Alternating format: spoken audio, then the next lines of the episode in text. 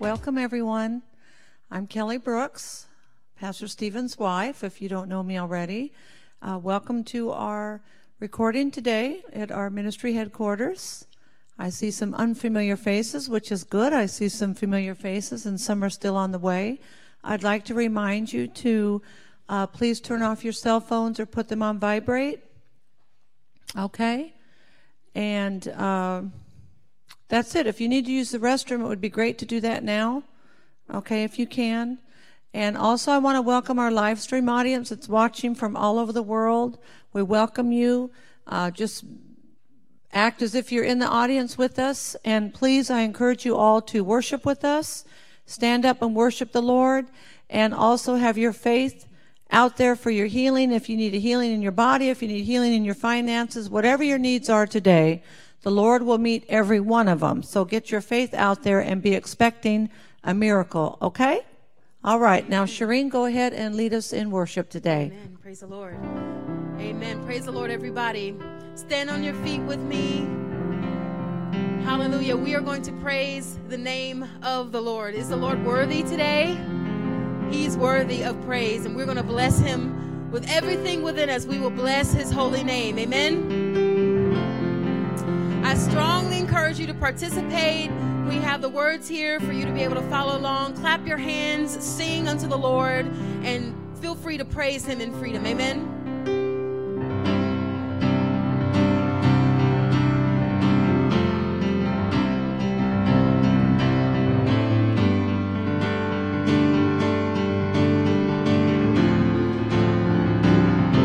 Open our eyes.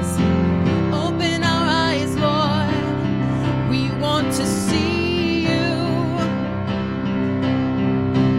Open our hearts, Lord. We want to know you. Open our ears, Lord. We need to hear you. Jesus, be revealed. Jesus, be revealed. Open our eyes, Lord. Open our eyes, Lord. We want to see.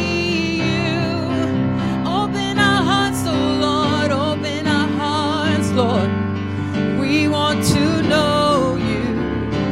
Open our ears, Lord. Open our ears, Lord.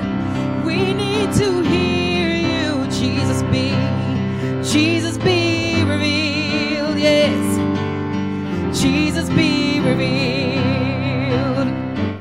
God is here. God is here. God is here. He is able. Jesus, face to face. God is here, God is here, God is here, he is faithful. We draw near to see Jesus. Oh, Jesus, be revealed. Oh, open the gates. Glory, open the nations, open the nations, establish your kingdom, open the heavens, open the heavens, open the heavens, pour out your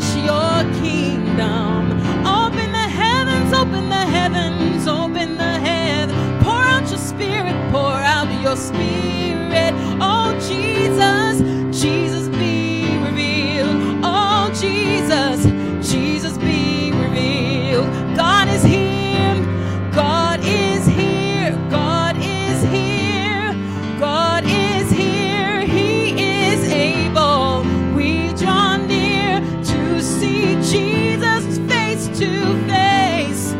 God is here, God is here, God is here, God is here, he is faithful. We draw near to see Jesus. Oh, Jesus be revealed. Sing it again. Open the gates, Lord. Reveal your glory. Is that your prayer today?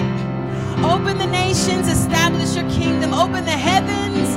Pour out your spirit. Jesus be revealed. Jesus be revealed. Come on, sing it. Open the gates. Open the gates, Lord. Reveal your glory.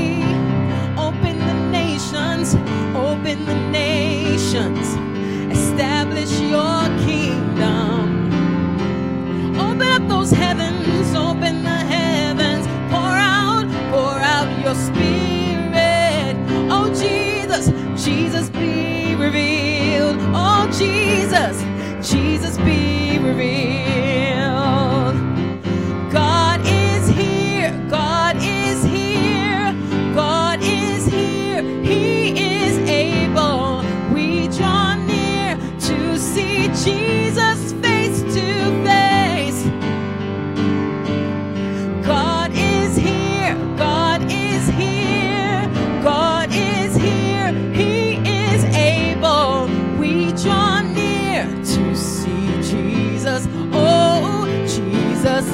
revealed, and holy we cry, holy, hallelujah, God is here. Holy we cry, holy.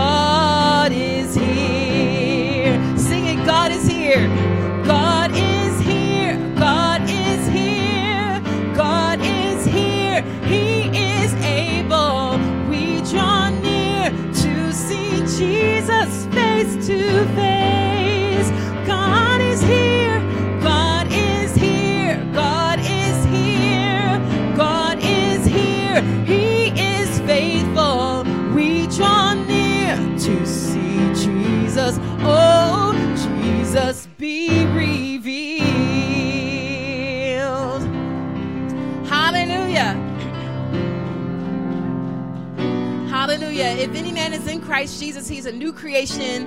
All things have passed away, and behold, all things have become new. Amen. You're calling me over.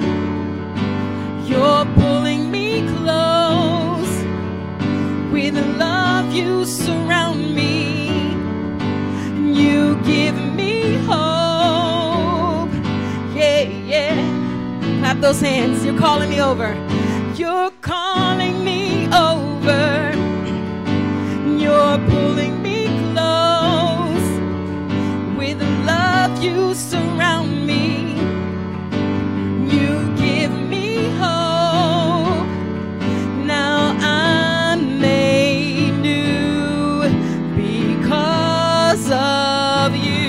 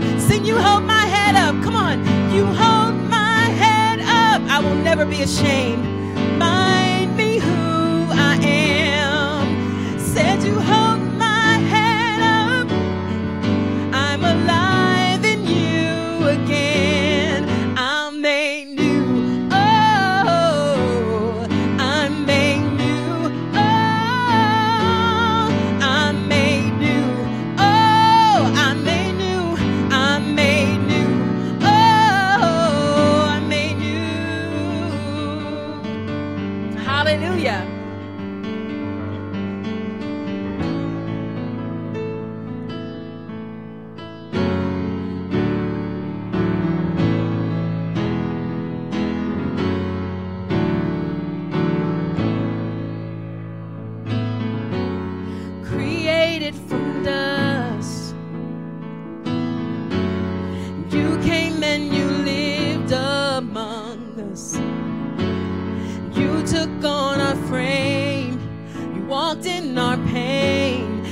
Taking us higher. You stepped into time. You laid down your life to save us. You took all our shame, and on the cross it was laid. And now you're taking us higher, and we go from glory to glory to glory. We'll never be the same, we'll never be the same. We go from glory to glory to glory. We're forever changed, forever changed. You believe that today? You call me your friend, brought into your endless kingdom.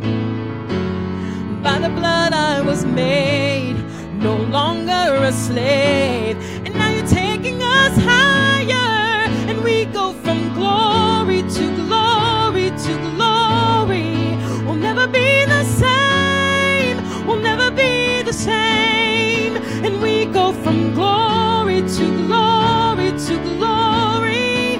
We're forever changed, forever changed.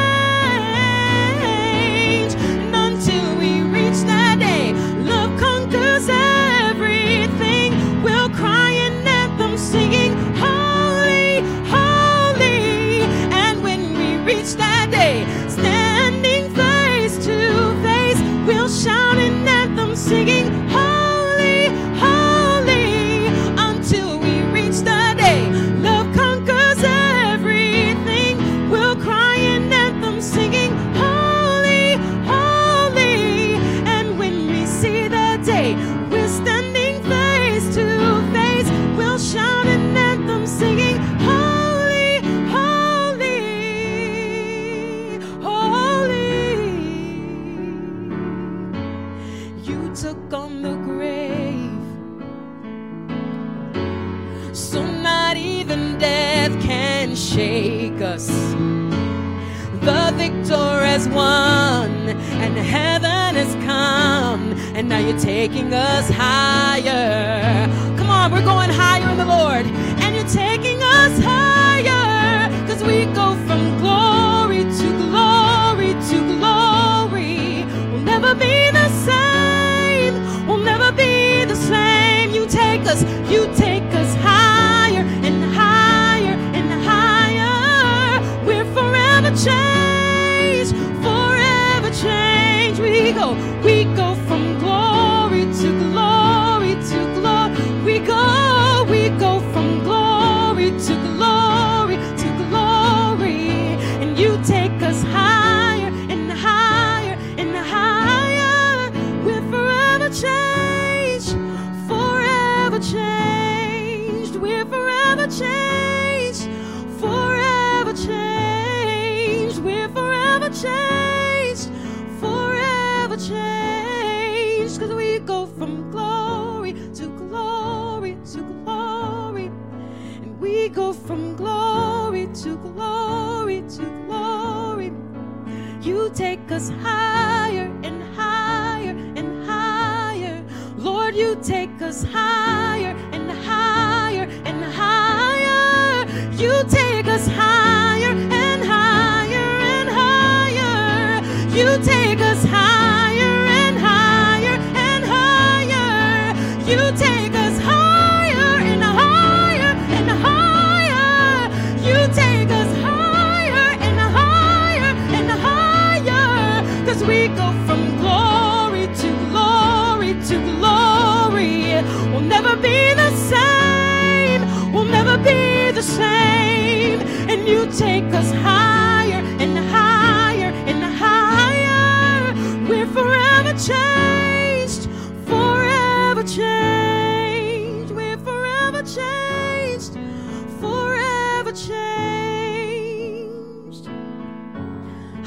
Hallelujah. I don't know about you, but I can never look back. Amen. There's nothing back there. Hallelujah. Everything that's good is up ahead of us. Hallelujah. Our best days are in front of us. Our best years are in front of us. Come on. We are more than conquerors through him who loved us. Glory to God. He takes us higher and higher and higher. Higher and higher and higher. Woo. There goes the evergreens. Glory to God. All those pine needle smells. Glory to God. Those fragrances of the evergreens going higher and higher and higher and higher. Way above the snake line. Way above the places where darkness dwells. We are way seated together with him in the heavenly realms. In Christ, we are way, way, way above this earth. Glory to God. And we go from glory to glory to glory. Glory to glory. To glory, and we go from glory to glory to glory, and you take us higher and higher and higher, and you take us higher and higher and higher, you take us higher and higher and higher, you take us higher and higher and higher, and we're forever changed, forever changed. Glory to God. Glory to God in the highest. Hallelujah. Hallelujah.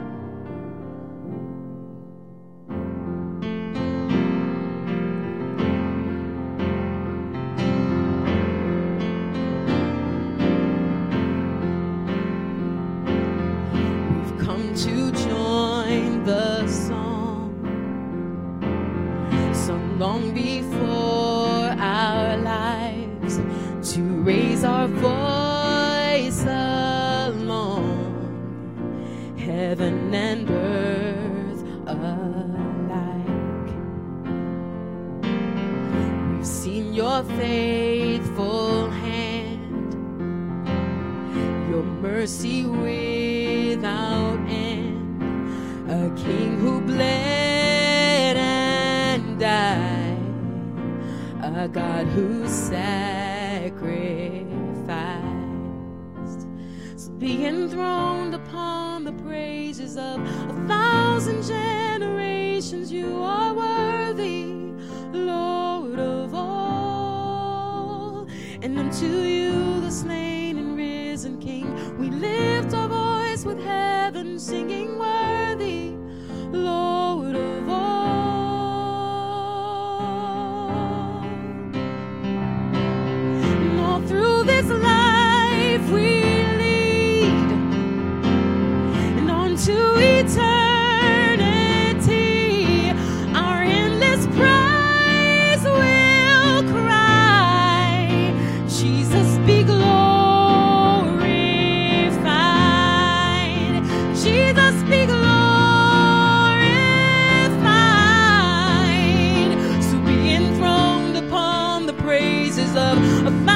Generations, you are worthy, Lord of all, and unto you the slain and risen King, we lift our voice with heaven, singing worthy, Lord of all. So be enthroned upon the praises of a thousand generations, you are worthy, Lord of all.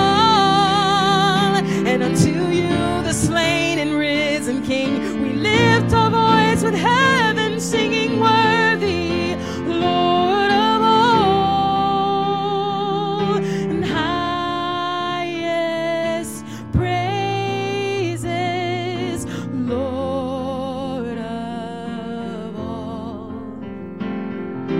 highest praises.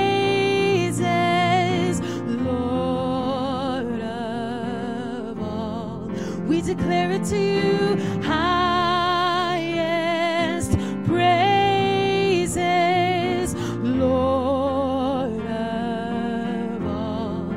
Jesus, we give you highest praises, Lord of all.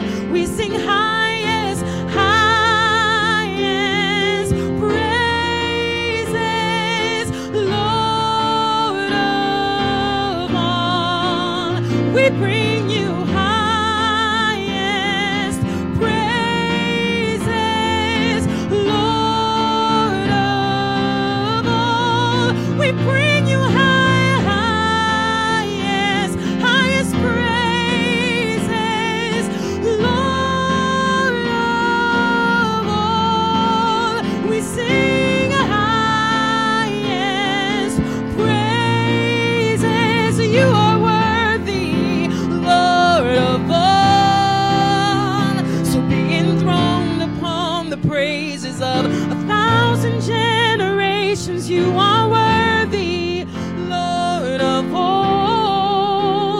and unto you, the slain and risen King, we lift our voice with heaven, singing, worthy, Lord of all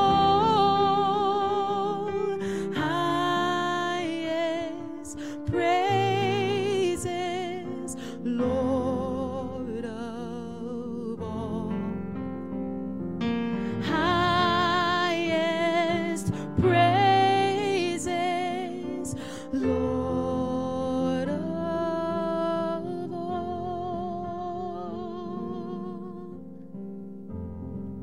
Jesus, we give you the highest praise. We bless your holy name. You are so worthy.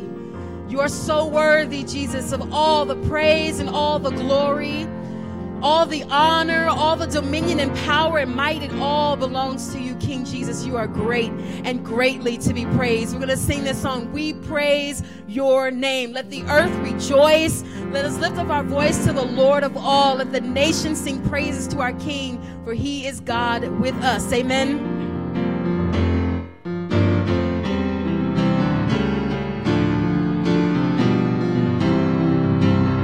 And let the earth rejoice. Let us lift our voice to the Lord of all.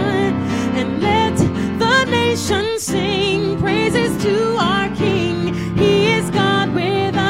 We praise, we praise your name, and we praise your name, and we praise your name, and we praise your name, King of kings, Lord of lords, we praise your name. Hallelujah.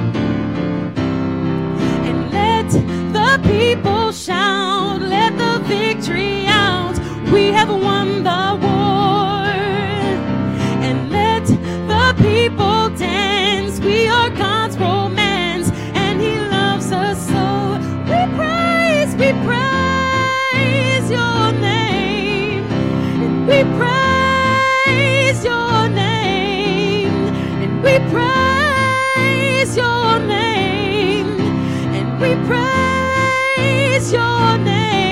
King of kings, Lord of lords, we praise your name. Let the people shout, come on. And let the people shout, let the victory out. We have won the war, come on, we won the war. And let the people dance, we are God's romance, and he loves us so. Let the people shout, and let the people shout, let the victory out, we have won the war.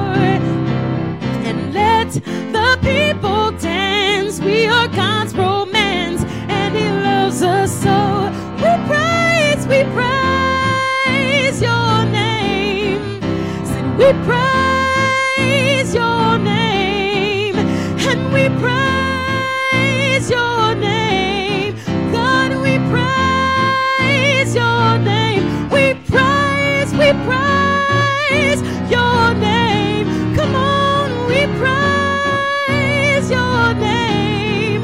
God, we praise your holy name, your name. And we praise your name, King of kings, Lord of the King of kings, King of kings, Lord of King of kings, King. Your name. Glory to God. Glory to God in the highest. Amen and amen.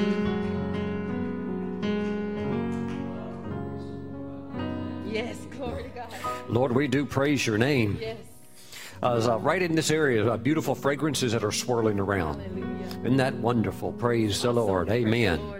Hallelujah. Well, hello uh, to everybody in the live audience. Why don't you just turn around and greet the person next to you in the love of the Lord? We're glad that you're here. I see some out-of-staters. What a blessing to have you with us today in God's house. Praise God. I'm just glad that it's not freezing cold. Hallelujah. It's a little warm, but I'll take the heat any day over the um, the challenges of the thirty degrees, twenty degrees. Hallelujah. Praise God. Can you say praise the Lord? Mm-mm. Hallelujah. Praise God. Glory to Jesus today. Praise the Lord. One more time. Say praise the Lord. Praise the Lord. Hallelujah. Glory to God. Mm-mm. Thank you, Jesus. Praise the Lord. Where's Sister Jewel at? There you are. God bless you. Nice to see you in person. God bless you today. I see Brother Cam sitting back there, and uh, your wife. It's so nice to see you again as well. Uh, from Maryland, is that correct? Yes, wonderful to have everybody here. Sister Genty, I see you hiding over there. Amen. And that Jewel, your, your friend, glad that you're here as well today. And everybody, even on the back row back there, God bless you as well. Praise God. Mm-mm. Now, everybody watching online, welcome today into the house of the Lord. I am Pastor Stephen Brooks. I'd like for you to take your Bibles, meet me in Proverbs chapter eight, verse twelve. And let's talk just for a couple of minutes as we receive the holy tithes and offerings into the storehouse of God. Hallelujah. Thank you, Jesus. Proverbs, the book of wisdom, and this will be chapter twelve. In essence, Uh, let, let's make it Proverbs chapter eight. If I said twelve, excuse me. Proverbs chapter eight. Uh, Proverbs chapter eight, verse twelve. And what we really see here is wisdom contrasted as a person. You could maybe say wisdom is being personified. And, of course, the person would be the Lord Jesus himself.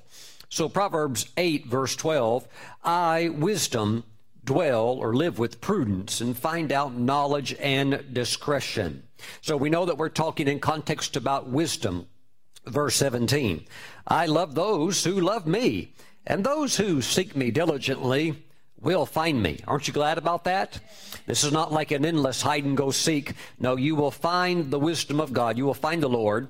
And, of course, uh, of course verse eighteen, the riches and honor are with me. Mm, enduring riches and righteousness. Praise God. Now, verse twenty-one. That I may cause those who love me to do what? To go bankrupt? To live out on the street? No, to inherit wealth that I may fill their treasuries. Now, notice this. It says that I may cause those who love me, me being wisdom, wisdom being personified. This is really the Lord himself who uh, in Christ are hidden all the treasures of wisdom and knowledge. Now, your prosperity, you need to understand, is anchored in your love walk with the Lord. It really revolves around um, having a relationship with God where you just love God. And out of that flows everything else that brings happiness and joy and peace in our lives, that I may cause those who love me. Mm. You know, the uh, the word love, as you see expressed in the New Testament, is different in many different facets. There's actually five variations of the word love. Uh, it's not brought out in the English, but in the original Greek is quite clear.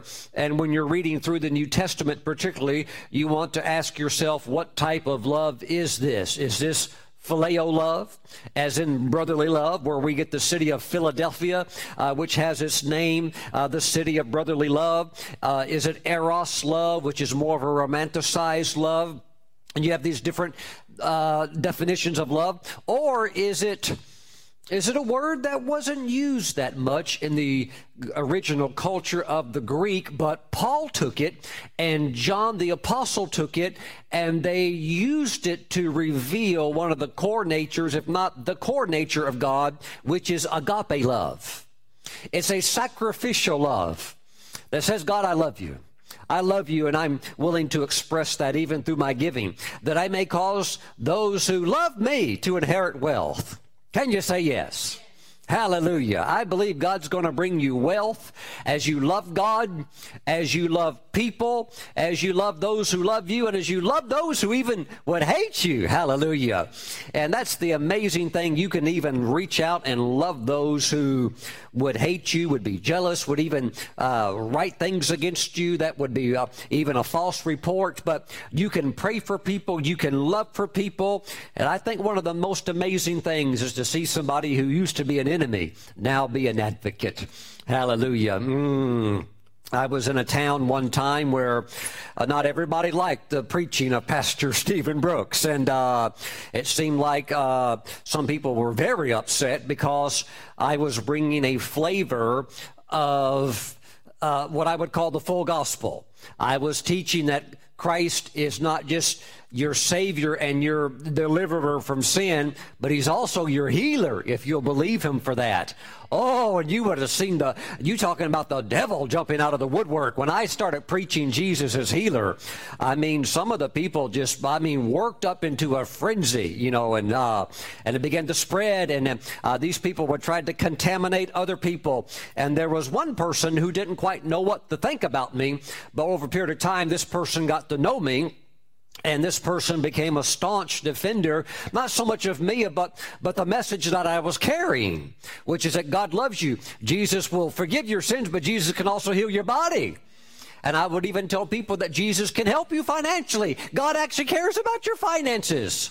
And oh, but some of the uh, old hardliners were just, I mean, they, they would do everything they could to destroy my name in the community. And unbeknownst to me, in a large meeting where many of the members of the community had gathered together for a purpose, a person hijacked the meeting and turned the whole meeting into a thing against Pastor Stephen Brooks. I didn't even know it.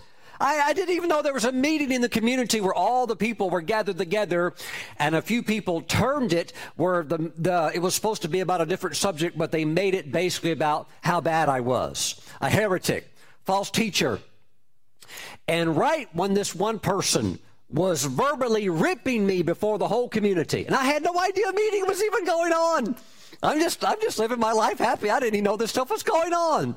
While this one person was barbecuing me, this lady stood up and said, "Now hold on just a minute. I know Pastor Stephen Brooks. I cut his hair. I spent time with him, and everything that's being said about him is a lie. And you all know me. I'm one of you. But I will not sit here and listen to these lies about this innocent man." And she ripped all of them to pieces verbally. And I, and I had no idea all this was going on. Hallelujah. But God began to break through. Hallelujah. And people that used to be an enemy would begin to come up to me on the side and just would begin to express, uh, you know, interest. Interest and things begin to break through. Praise God. Hallelujah. Mm, mm. Glory to God. Hallelujah. But love, love, that I may cause those who love me to inherit wealth. Mm, mm. The more of the love of Christ that you have, I just believe God will just bless you and bless you and bless you and bless you. Can you say yes? But all revolves around love. Praise God. Mm. Some of my most fierce critics have been Christians. Sure, it's quiet today. Amen. But Christians who don't understand that the body of Christ is a lot larger than what they have ever imagined. Some people get this tunnel vision, and they think if you're not uh, in their type of church or whatever, then you're not even saved. A lady walked up to our church one time, knocked on the doors.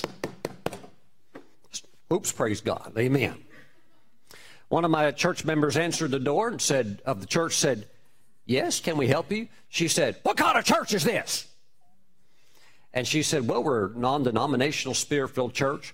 And this lady said, "Oh, if it ain't, if it ain't what I belong to, it ain't nothing," and walked off. You know, and uh, but some people, see, love would never do something like that.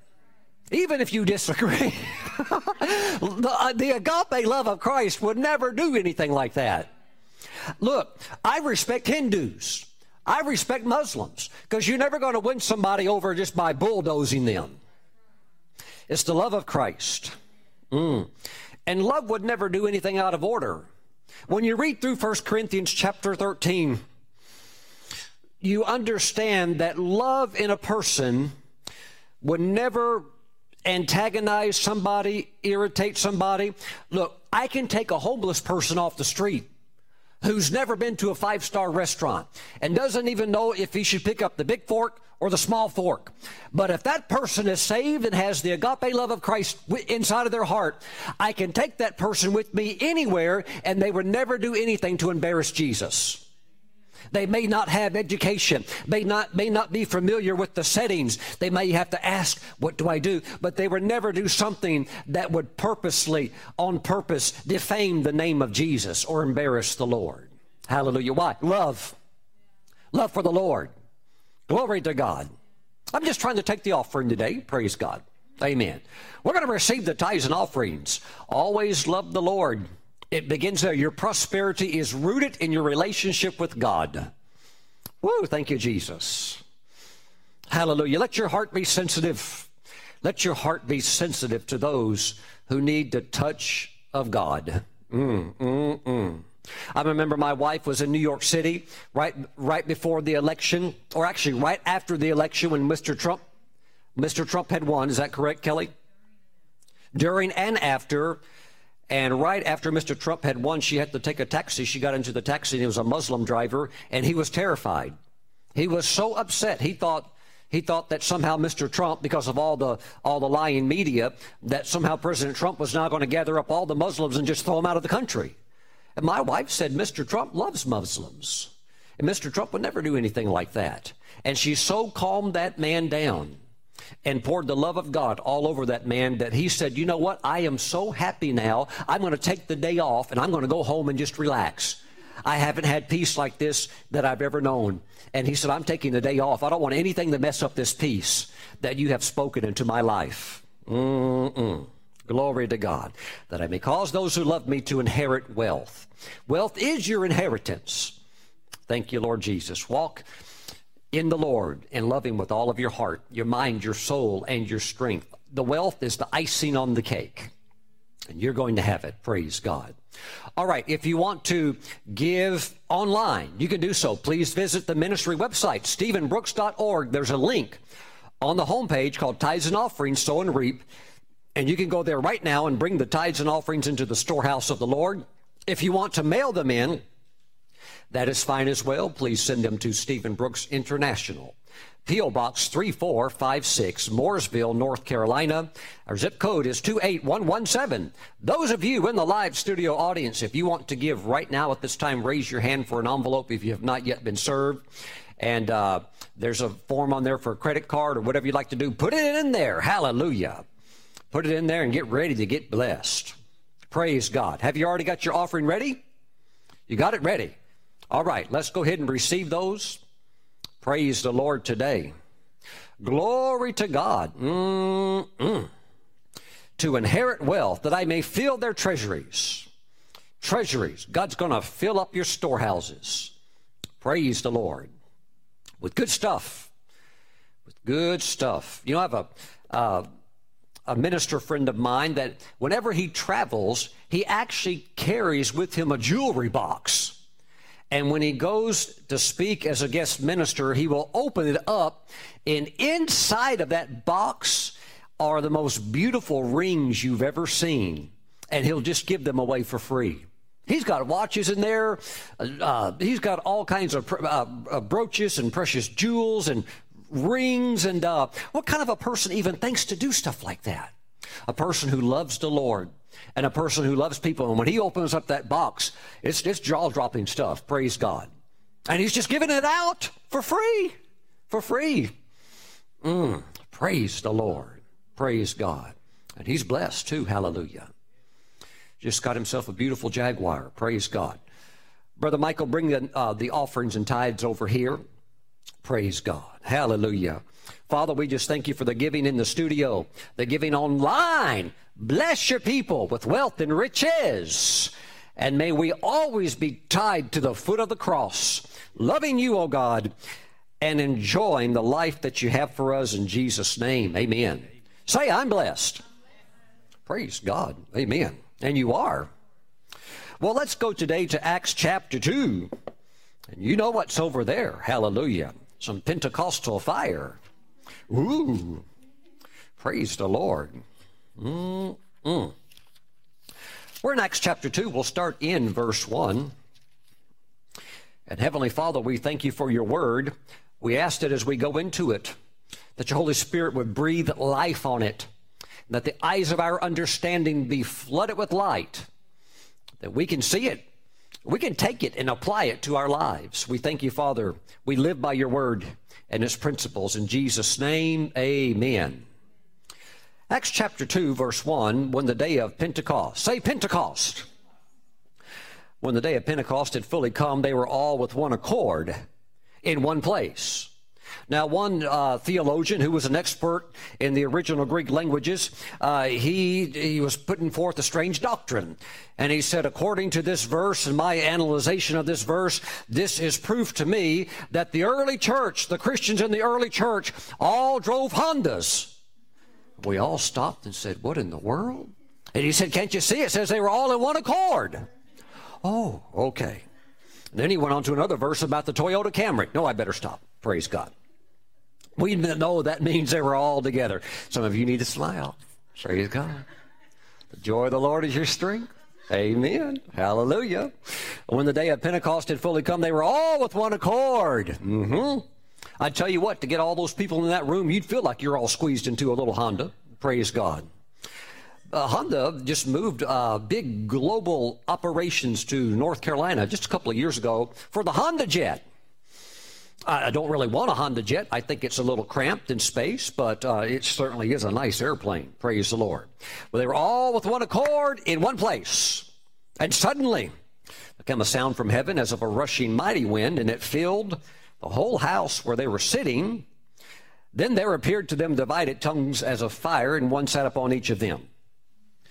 They were all filled with the Holy Spirit and began to speak with other tongues as the Spirit gave them utterance. Isn't that wonderful? Praise God. Well, this is the Feast of Pentecost. Uh, this is very interesting. You had three major feasts, seven overall feasts, but three major feasts in which the adult males were required to come up to Jerusalem uh, during the year. Those three major feasts would be Passover, and then fifty days later, Pentecost. And then towards the uh, the fall, you would have the Feast of Tabernacles, sometimes called the Feast of Booths or the Feast of the Ingathering. Praise God. But this is Pentecost. So this is one of the three. This is one of the big ones. And this was a time when the population of Jerusalem would increase by uh, anywhere from seven hundred thousand people to a million. Uh, the Jewish historian Josephus said sometimes there would be literally one million visitors during these graced feet, feast days because all the men are coming up. And, of course, they would bring their families, and people are not only coming from throughout Israel, but you had Jews even that lived in other countries. They would be coming in as well for these major feasts. Really good for all the people that had the hotels and all the little shops and businesses, of course. They would be excited about that. So this is Pentecost. Uh, known to the Jews as the Feast of Shavuot, sometimes called the Feast of Weeks, because it is seven weeks plus one day from uh, Passover. We call it Pentecost because we see that here in the Bible, but that comes from the Greek, the original Greek meaning Pentecosta, which is actually the number fifty, or fifty days after Passover. Praise the Lord. But very, very interesting. It says, when the day of Pentecost had fully come. If we really do look at the feast, particularly the large ones, the, the, the three big ones, what is a feast in essence all about? I can, I can wrap it up in one word, eating. Can you say yes? Hallelujah. And if there's eating, which is a lot of fun, somebody's going to be doing a whole lot of cooking. Is that true? Oh, yes, praise the Lord. Eating is enjoyable, but I think for, you know, certain people that like to cook, they're they're just really into it. I'm talking getting up at five in the morning and cooking, and, uh, you know, people take satisfaction out of others eating the food, and uh, it, it gives you a, a, a wonderful feeling in your heart. So a feast is really about eating. It's about cooking. You're going to, of course, take the time off for work. Everything's closed. It's vacation, holiday time during these feasts. A time also for fellowship, uh, study of the Word, study of the Torah. This would be the time where you'd go up to the temple, you, you'd hear good teaching from the rabbis, and you could just relax. But, the, but it's all revolving around a feast which centers around food and the cooking and all of the wonderful flavors and things like that that come out of the Middle East and out of Israel. It's wonderful. So, in the middle of this feast, they're all at somebody's house having a prayer meeting. You ever stop to think, that's, that's a little bit unusual. That's like having, for our culture, that's like having the Super Bowl being played and you go to church to a prayer meeting. Because even most Christians are watching the Super Bowl, and that's okay. You know, if you want to watch it, that's fine, but, you're, but you'd, you'd have to be a really small minority. You'd almost have to be weird to leave the Super Bowl and go to a prayer meeting. I mean, you could pray at any time, right? But you're going to skip the World Series or the N B A Finals or Wimbledon, and you're going to actually go and pray, even though you actually have an interest in that. You somehow skip that to come over here and pray. And here there's a feast going on. And yet, I mean, this is obviously going down in the morning, because when the Spirit was poured out, verse fifteen, Peter stood up and said, "These are not drunk, as you suppose. It's only nine o'clock in the morning." So all the cooking, which people could get so excited about, well, you've got a little group that said, forget the beans and rice. There's something else going on that we can't miss. You've got a small group that are so dialed in, they're, they're not even really catching. The, now, now, they know the spirit of the feast, but it's not like they're really kind of caught up in that. They actually know that Jesus is the feast. He is Pentecost. I mean, all the feasts were prophetic messages unveiling different aspects of who God is. And so they know something bigger is going on. So the fact that they're here in this little room tells me one thing: sacrifice. Because everybody else is over there having fun. And the, the essence of the feast also, the joy of the Lord is your strength. Eat, be merry. Have a second helping, brother. Brother, you still look like you're hungry. Here's a third helping. And it's just, it's a great time. But they have pulled out of that, and they're over here praying. Hmm. There is, there is sacrifice, absolutely. You know, you have to understand this, because I, I was talking to a Christian man. He'd stand in church and prophesy. He would pray. He would stand in church and read the Bible. And you'd think, whoo, that might be the next Saint Francis of Assisi. But he has, he had something about sacrifice where he just he struggled with it. He struggled with it. He said to me, he said, "Pastor Stephen," he said, "only the Lord knows that when the month of March comes around, I shut everything down, for it is the month of March Madness, and I'm glued to the T V twenty-four seven. He said, "That collegiate national championship basketball thing boils in my blood. I've got to watch every game. I've got to learn every team. I want to know every player." And I said, "If I know God, that would be the time he'd want to visit you." But he said, "Oh, Pastor Stephen, God couldn't. God wouldn't do it in March." I said, "He'd do it on purpose. Because he said in his word, he will have no other gods before him." But as, as, as much as he loved the Lord, March was his, and not even the Holy Spirit was coming into that room on March. Woo! So there's an element of sacrifice he couldn't connect with, because he wasn't willing to give something up, even if Christ himself came as a visitor. He'd say, "Come back in April." Oh, if you want to go to a new level, you need to understand sacrifice. And not all Christians understand it, uh, but I have to admit, even some old sinners have a good grasp of it. Even the world understands, if you want to go to the top, somewhere along the line, you are not going to be able to skip out on this area of sacrifice. The world record holder in the one hundred meters, Usain Bolt, who shattered the world record. A lot of people think, oh, genetic gifting.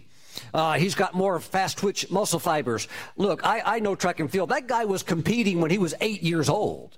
He didn't just somehow show up overnight, and he worked his way up, worked his way up. I've seen training videos. I've seen him train so hard he vomits on the track.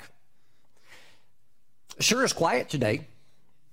I'm talking push so hard that your body begins to revolt. and he'd go over there, throw up, and go right back to to the next uh, thing that the coach is asking him to do. World's strongest man, Brian Shaw, four hundred ten pounds. But he has to he has to maintain that if he wants to hold world's strongest man. Well, it's not just the weights. It's not just the bench press. It's not just the squats. It's twelve thousand calories must go into your body every day. And that's not easy to do. That's eating more than you ever eat uh, it combined, usually in one meal. He's doing it over and over. How about that? Six pounds of hamburger every day. You think that's easy to get down every day? He spends hours and hours just eating, just eating. Well, that that sounds like that, like that that's fun. Maybe after two or three meals, it's fun, but after that, you're like, this is not easy to consume twelve thousand calories. The, this, this is just a lot of chewing. This is a lot of food preparation. This is a lot of going to the store, because when you're eating about twelve pounds of food a day, you have to go to Costco quite often. Very interesting. But that's just a sacrifice. If you want to be the strongest man in the world and deadlift a thousand pounds, you have to do that. Hmm. Praise the Lord. Sacrifice. Say sacrifice. Hmm. Acts chapter two, what's really going on there is sacrifice. They're missing out. They're missing out to catch something greater. Hmm. Now, what does the word sacrifice mean in the Old Testament? It's the word korban. And it actually means coming closer to God. So anytime you're sacrificing, you're not losing out. You're actually coming closer. You're coming closer. In the New Testament, when you see the word sacrifice, it means giving your best in order to later receive it back multiplied many times over. Mm. But you'll never get it back until it leaves your hand. Mm. Very interesting. Now, I want to share something with you about King David. This is a man that understood sacrifice. This is a man also that, if he were alive today, would have been a modern-day billionaire. David had accumulated tremendous corporate wealth, kingdom wealth, for the preparation of the building of the temple which Solomon constructed. But yet, in David's own personal life, he was loaded. Woo! I want you to look at the life of a man who understood sacrifice. Go to Second Samuel chapter twenty-four. Are you happy today? Praise God. Mm-mm. Second Samuel twenty-four.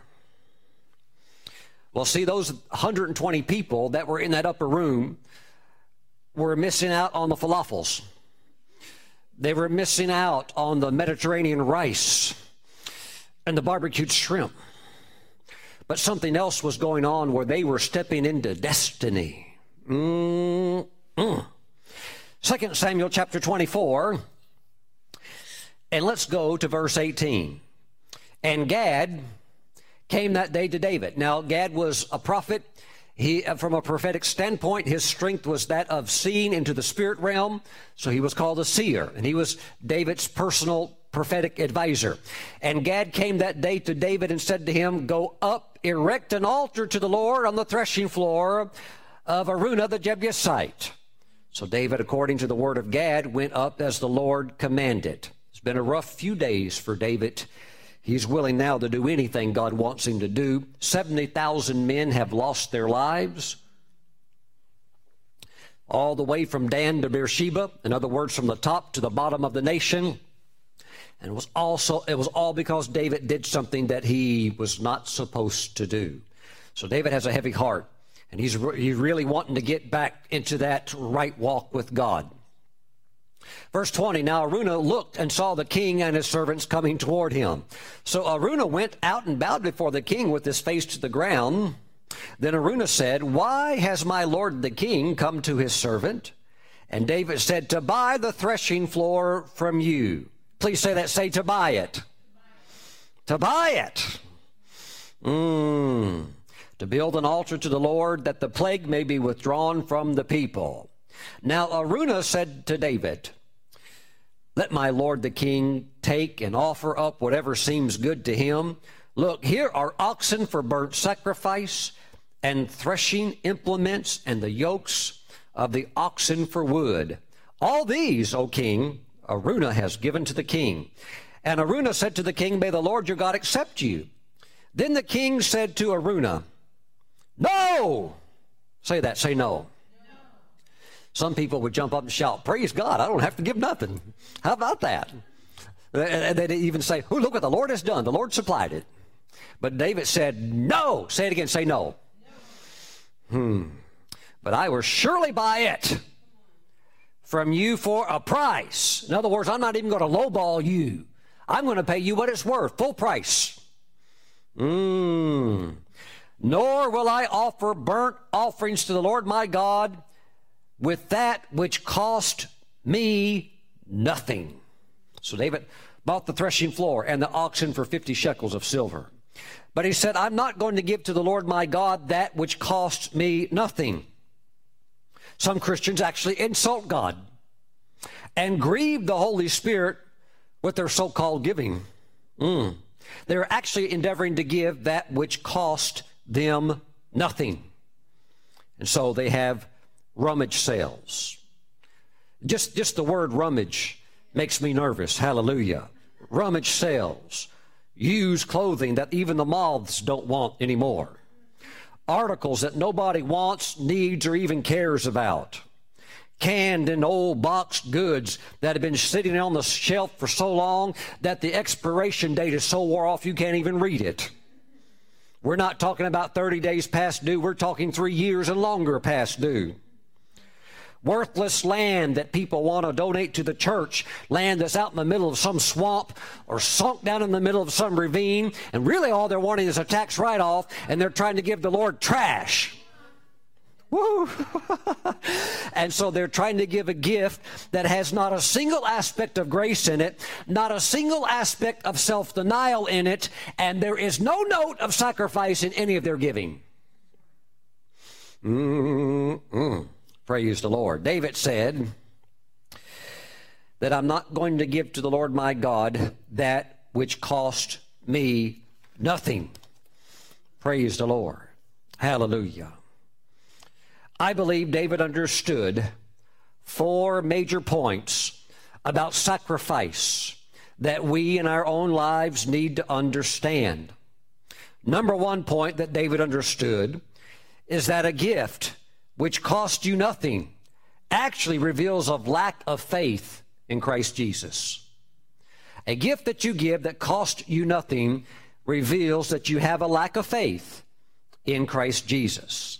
It's basically saying to the Lord, Lord, I'm going to keep the best for myself because in my heart, I really don't trust and believe that you can take as good of care of me as you would indicate in the scriptures. Therefore, because of these doubts, I'm going to hold back the best. And of course, I, I'm going to keep the best for myself, but I'll give you something, Lord. I'll give you something. And so really, it's a lack of faith. Praise the Lord. Number two, David understood that a gift which cost you nothing reveals that you have a lack of love for Christ. Praise the Lord. Now in Genesis chapter twenty-nine, please turn there just for a second. Genesis chapter twenty-nine, verse eighteen, it says, Now Jacob loved Rachel, so he said, I will serve you seven years for Rachel, your younger daughter. And Laban said, It is better that I give her to you than that I should give her to another man. Stay with me. So Jacob served seven years for Rachel, and they seemed only a few days to him. Why? Because of the love he had for her. Woo! See, a gift which cost you nothing reveals a lack of love for Christ. Mm. So he served seven years, and another seven stacked on top of that, fourteen years. Because he loved, he loved Rachel. Praise God. Hallelujah. A gift which cost you nothing reveals a lack of regard for the majesty and the awesome glory of God. And I, I can't, I can't expect everybody to understand that. I certainly can't expect you know, the unbelievers to understand it. Kenneth Copeland said one time that he was going to record a new gospel album, songs that would glorify the Lord and songs that you can sing along with and worship Jesus. So, you know, you have to go to the recording studio. The recording studio sub-hires the musicians for the live recording. So, you know, they bring in the pianist, they bring in the drummer, bring in, you know, talented people. But they're bringing in people sometimes from the world, okay? And so here's Brother Copeland trying to record a gospel Christian album, and some of the people that are very skilled musicians are sinners. And so they are working on a gospel album. So after one of the songs, or Brother uh, Copeland had sang his heart out, but he wanted to do another take of it. You know, because when people in the past, they did it that way, people like Elvis, you know, go years back, they'd record a song sometimes twenty times over until they got it where they thought everybody was perfect, because th they can't mix it the way we can today. So it was not, not unusual to do it thirteen, fifteen, twenty times if you really wanted a high-quality album. So uh, Brother Copeland said, we need to redo that one over again.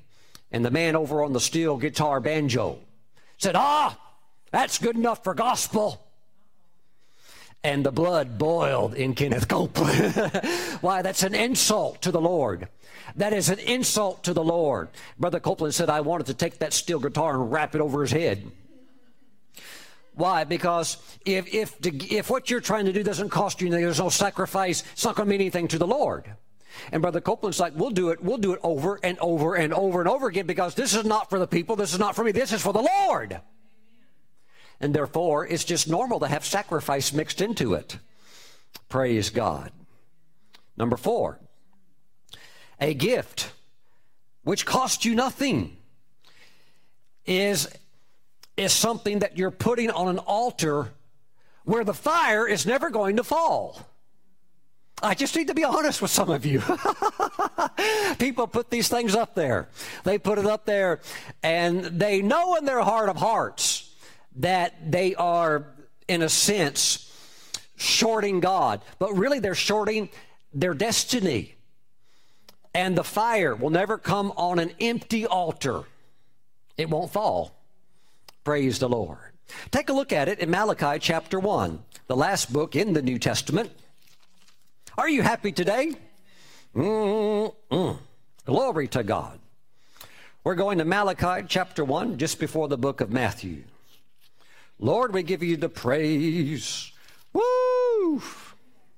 Mm-mm. I could tell you a lot of stories about uh, very discouraged offerings. Uh, I think the Lord allows us to experience these things because there is an identification with the suffering of Christ, because it happened to the Lord, and if it happened to the master, it'll certainly happen to the students. Can you say yes? Malachi one, verse six. This is God speaking. A son honors his father, and a servant his master. If then I am the father, where is my honor? And if I am a master, where is my reverence? Says the Lord of hosts. To you priest, the priest, the clergy, the religious folk, the ones who talk in tongues. Hallelujah. The leaders, to you priests who despise my name, yet you say, in what way have we despised your name? You offer defiled food on my altar. And there in the tabernacle system, you had the table of showbread, and you got priests bringing in their bread with mold on it. God's like, I don't want green-looking bread. It's not supposed to be green, and it's not supposed to be hard as a rock. Woo, praise the Lord. You offer defiled food on my altar, but say, in what way have we defiled you? By saying the table of the Lord is contemptible. And when you offer the blind as a sacrifice, how about that? You bring in your goat, or you bring in your sacrificial bull, and he's blind. He doesn't know where he's going. Is it not evil? And when you offer the lame and sick, is it not evil? You bring, you bring the cow that's got mange. You bring the cow with the gimp leg. You bring the cow that's the worst in your flock.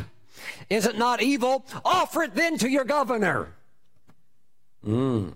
Would he be pleased with you? Well, the answer is, of course not. You would actually be embarrassed to do it like that. Would he accept you favorably, says the Lord of hosts? Well, no, of course he wouldn't. But now entreat God's favor, that he may be gracious to us. While this is being done by your hands, will accept you favorably, says the Lord of hosts. Who is there even among you, he's talking to the priest, who would shut the doors? Really? Come on, if we're giving stale bread and mangy cows, we may just might as well close the whole tabernacle system down, because this is a joke in the eyes of God. Who are we fooling? Shut the doors, so that you would not kindle fire on my altar in vain. Vain offerings given on the altar in vain.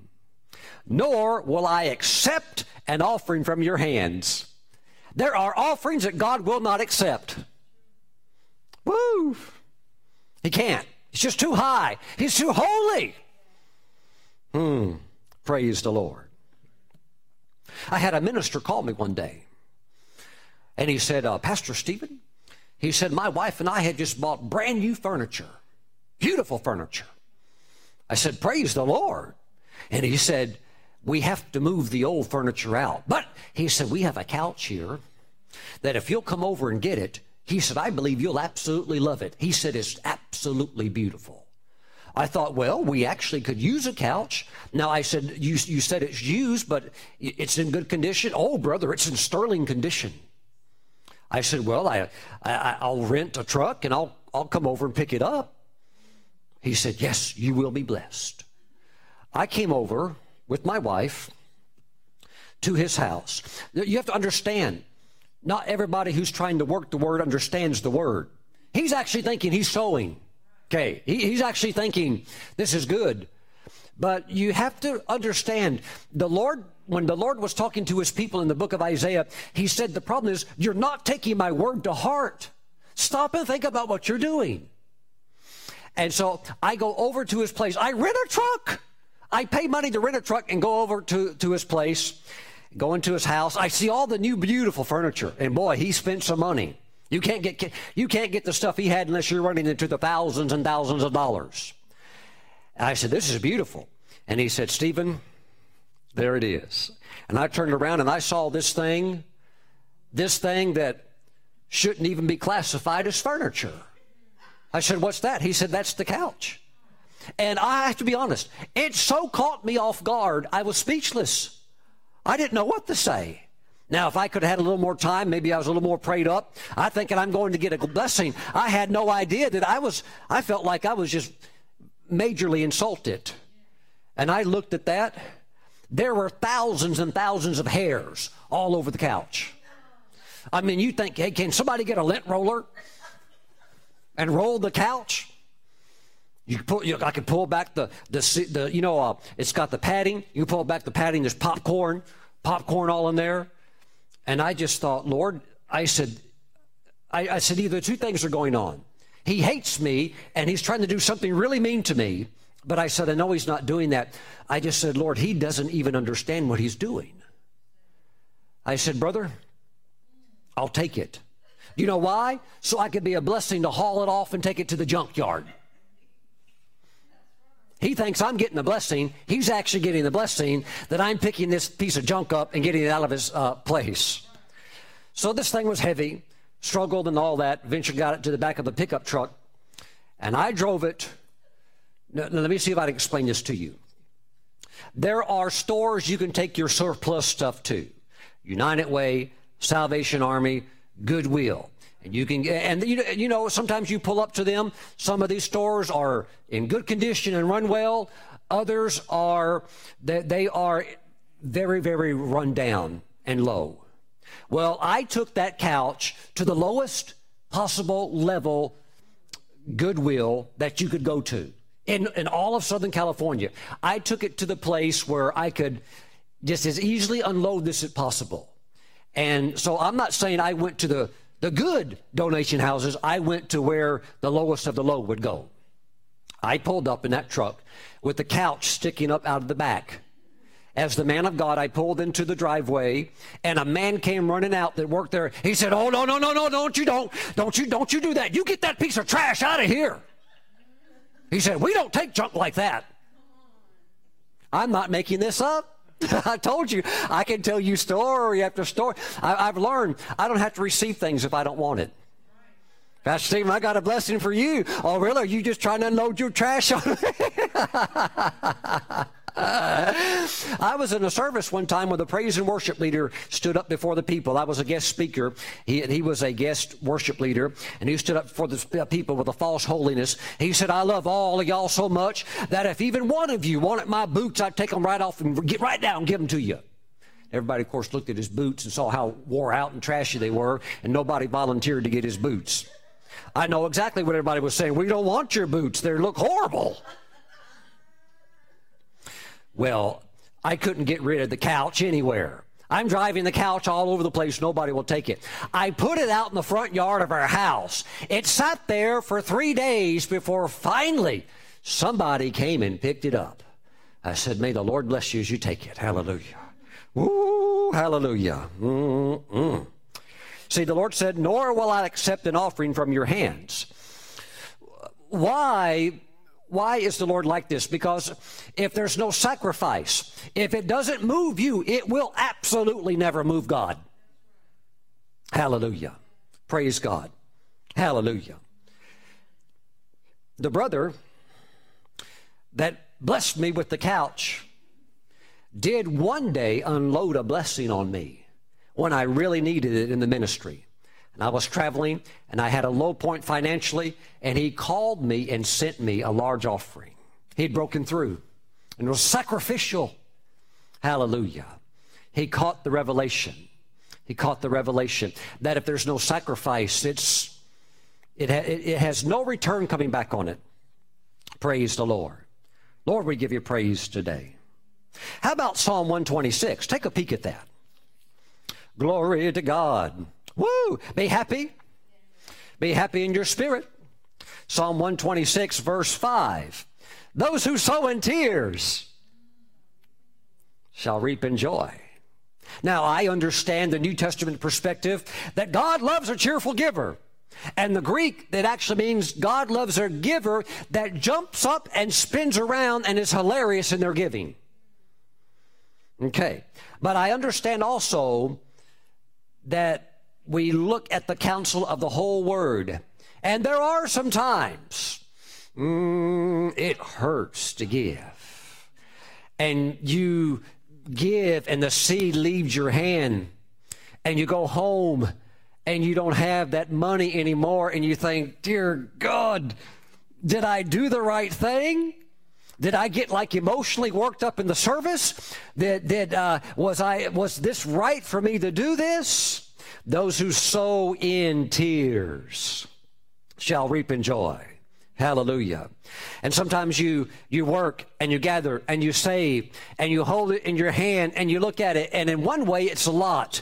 But in another way, concerning your destiny, it's just peanuts. And you're just like, God, I worked so hard. And this, I, I could have a lot of fun with this and a limited amount of enjoyment. But, I, but Lord, it's just not even close to where I want to be concerning the area of destiny and calling. So what do you do? You sow in tears. You sow in tears, because to you it means a lot. It might be two hundred dollars, but that's, that means a lot to you. It might be a thousand dollars, but it just means everything to you. But you sow in tears, and you reap in joy. He who continually goes forth weeping, bearing seed for sowing. Mm. And if you eat the seed that you were supposed to have sowed, now you have no hope. And that can be very discouraging. But as long as you sow it, praise God, then you will come bearing seed for sowing. You shall doubtless come again with rejoicing, bringing sheaves, which is a uh, reference to the harvest, with him. Praise God. Hallelujah. Glory to God. You know, of course, we have the ultimate gift, which is John chapter three, verse sixteen. I just want to read it to you. John three sixteen. This is the ultimate sacrifice. For God so loved the world that he gave his only begotten son. Begotten means one and only. You don't have a backup. You don't have like another existing universe where there's another God over there. We can pull another son. No, that's it. Father, Son, Holy Spirit.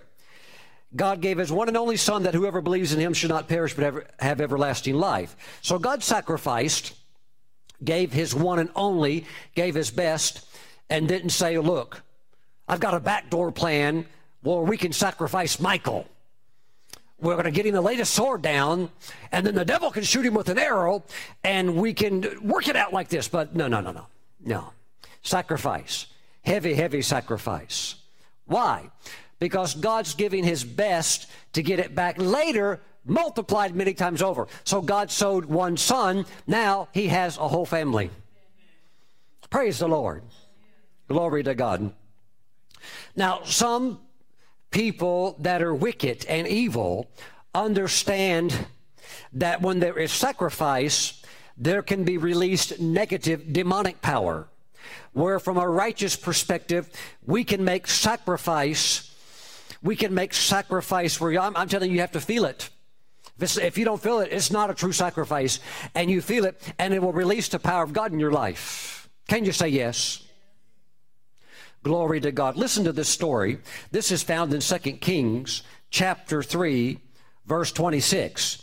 And when the king of Moab saw that the battle was too fierce for him, he took with him seven hundred men who drew swords to break through to the king of Edom, but they could not. What does he do? Does he say, well, good job, guys. We tried our best. Let's just go home and call it a day. It says, then he took his eldest son, who would have reigned in his place, and offered him as a burnt offering upon the wall. He burned his son alive on the wall so everybody could see it as a sacrifice. And there was great indignation against Israel. So they departed from him and returned to their own land. Evil people who understand spiritual dynamics know there's power in sacrifice. And if you sacrifice, there's evil power that is released. In the story of the rebel warlord of Africa, of Nigeria, known as, believe it or not, General Butt Naked. This was a man who understood how to tap into demonic power. This is a man that would just butcher people and cut people in pieces. He fought totally in the nude. You can imagine the terror of a big, huge man kicking your door down in the middle of the night, coming in covered with sweat and blood and no clothes on with a machine gun and just mowing down your whole family. That's what he did. He was a living terror. And this man would talk about how he would tap into this demonic power, and he would have the ability to vanish and turn invisible. And they couldn't catch him for a long, long time. Even the U N was after this guy, and they couldn't get him. But finally, finally, he ran into a force that was greater than him, the power of God. And after dealing with opponents, militias that would try to take him out, all being led by unsaved men, he finally one day had a special force Nigerian team close in on him. And the general was a Pentecostal, spirit-filled, tongue-talking man of God. He's the leader of the special forces. And this, this General Butt Naked is doing everything he can. Now his powers aren't working because he's come up against a greater power. And this is a man that understood that he had sacrificed children to get their blood to have power demonically, to turn invisible and to do all of these things. But he has now come before a force he cannot, he cannot get out of. And this force is backing him down, backing him down. And God, oh, the mercy and the love of God. God spoke to that man while he's holding a machine gun, totally nude, having murdered, no telling how many people. God spoke to him and said, this is your last chance to repent. Repent now or you'll be dead in just a few minutes. Woo! And he surrendered his life to the Lord, and he's preaching the gospel today all over Africa. Was given a pardon from a U N war tribunal. And there was a hitch that happened in the trial that allowed him to be able to go free. without having to spend the rest of his life in prison. But can you imagine his life having to go back to parents whose children he murdered, having to go to children whose parents were eyewitnesses of him killing them? So his whole life now is a life of, much like the Apostle Paul, who murdered people, and now you have to go and minister. Wow, praise the Lord. But see, while negative power can be released, there is a great power in the Spirit that comes to those who understand sacrifice.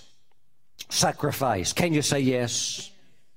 There's sacrifice for those that get up early and pray. If you do, God honors the sacrifice. But see, others work it on the other side. The Dalai Lama gets up every morning at three o'clock, and he's over there offering his chants, offering his prayers, doing what he does, and he's touching the world in a way that's leading people away from God and leading them to hell. Oh, I'm not saying he's not a nice guy. I'm not saying he's not a humanitarian who does good deeds, but it's a false gospel. It is a false gospel. But yet he's up every three o'clock, every morning, three o'clock. Why? Sacrifice. They understand sacrifice. One time in India, an American missionary was sitting, oh, about a mile or two from one of these rivers. And she encounters a mother who has just come back from the river with one sick child. And the mother is in agony, such mental agony, that the missionary said to this mother, this Indian woman, "What's wrong?" And the woman said, "I have just made a sacrifice." And the Christian missionary said, "Well, what kind of sacrifice?" She said, "I have just sacrificed my son to the river god." She had two sons. One was in perfect health. One was sick. So she took the oldest child, took them both, took the, took the oldest child into the river, held him under the water, and strangled him herself.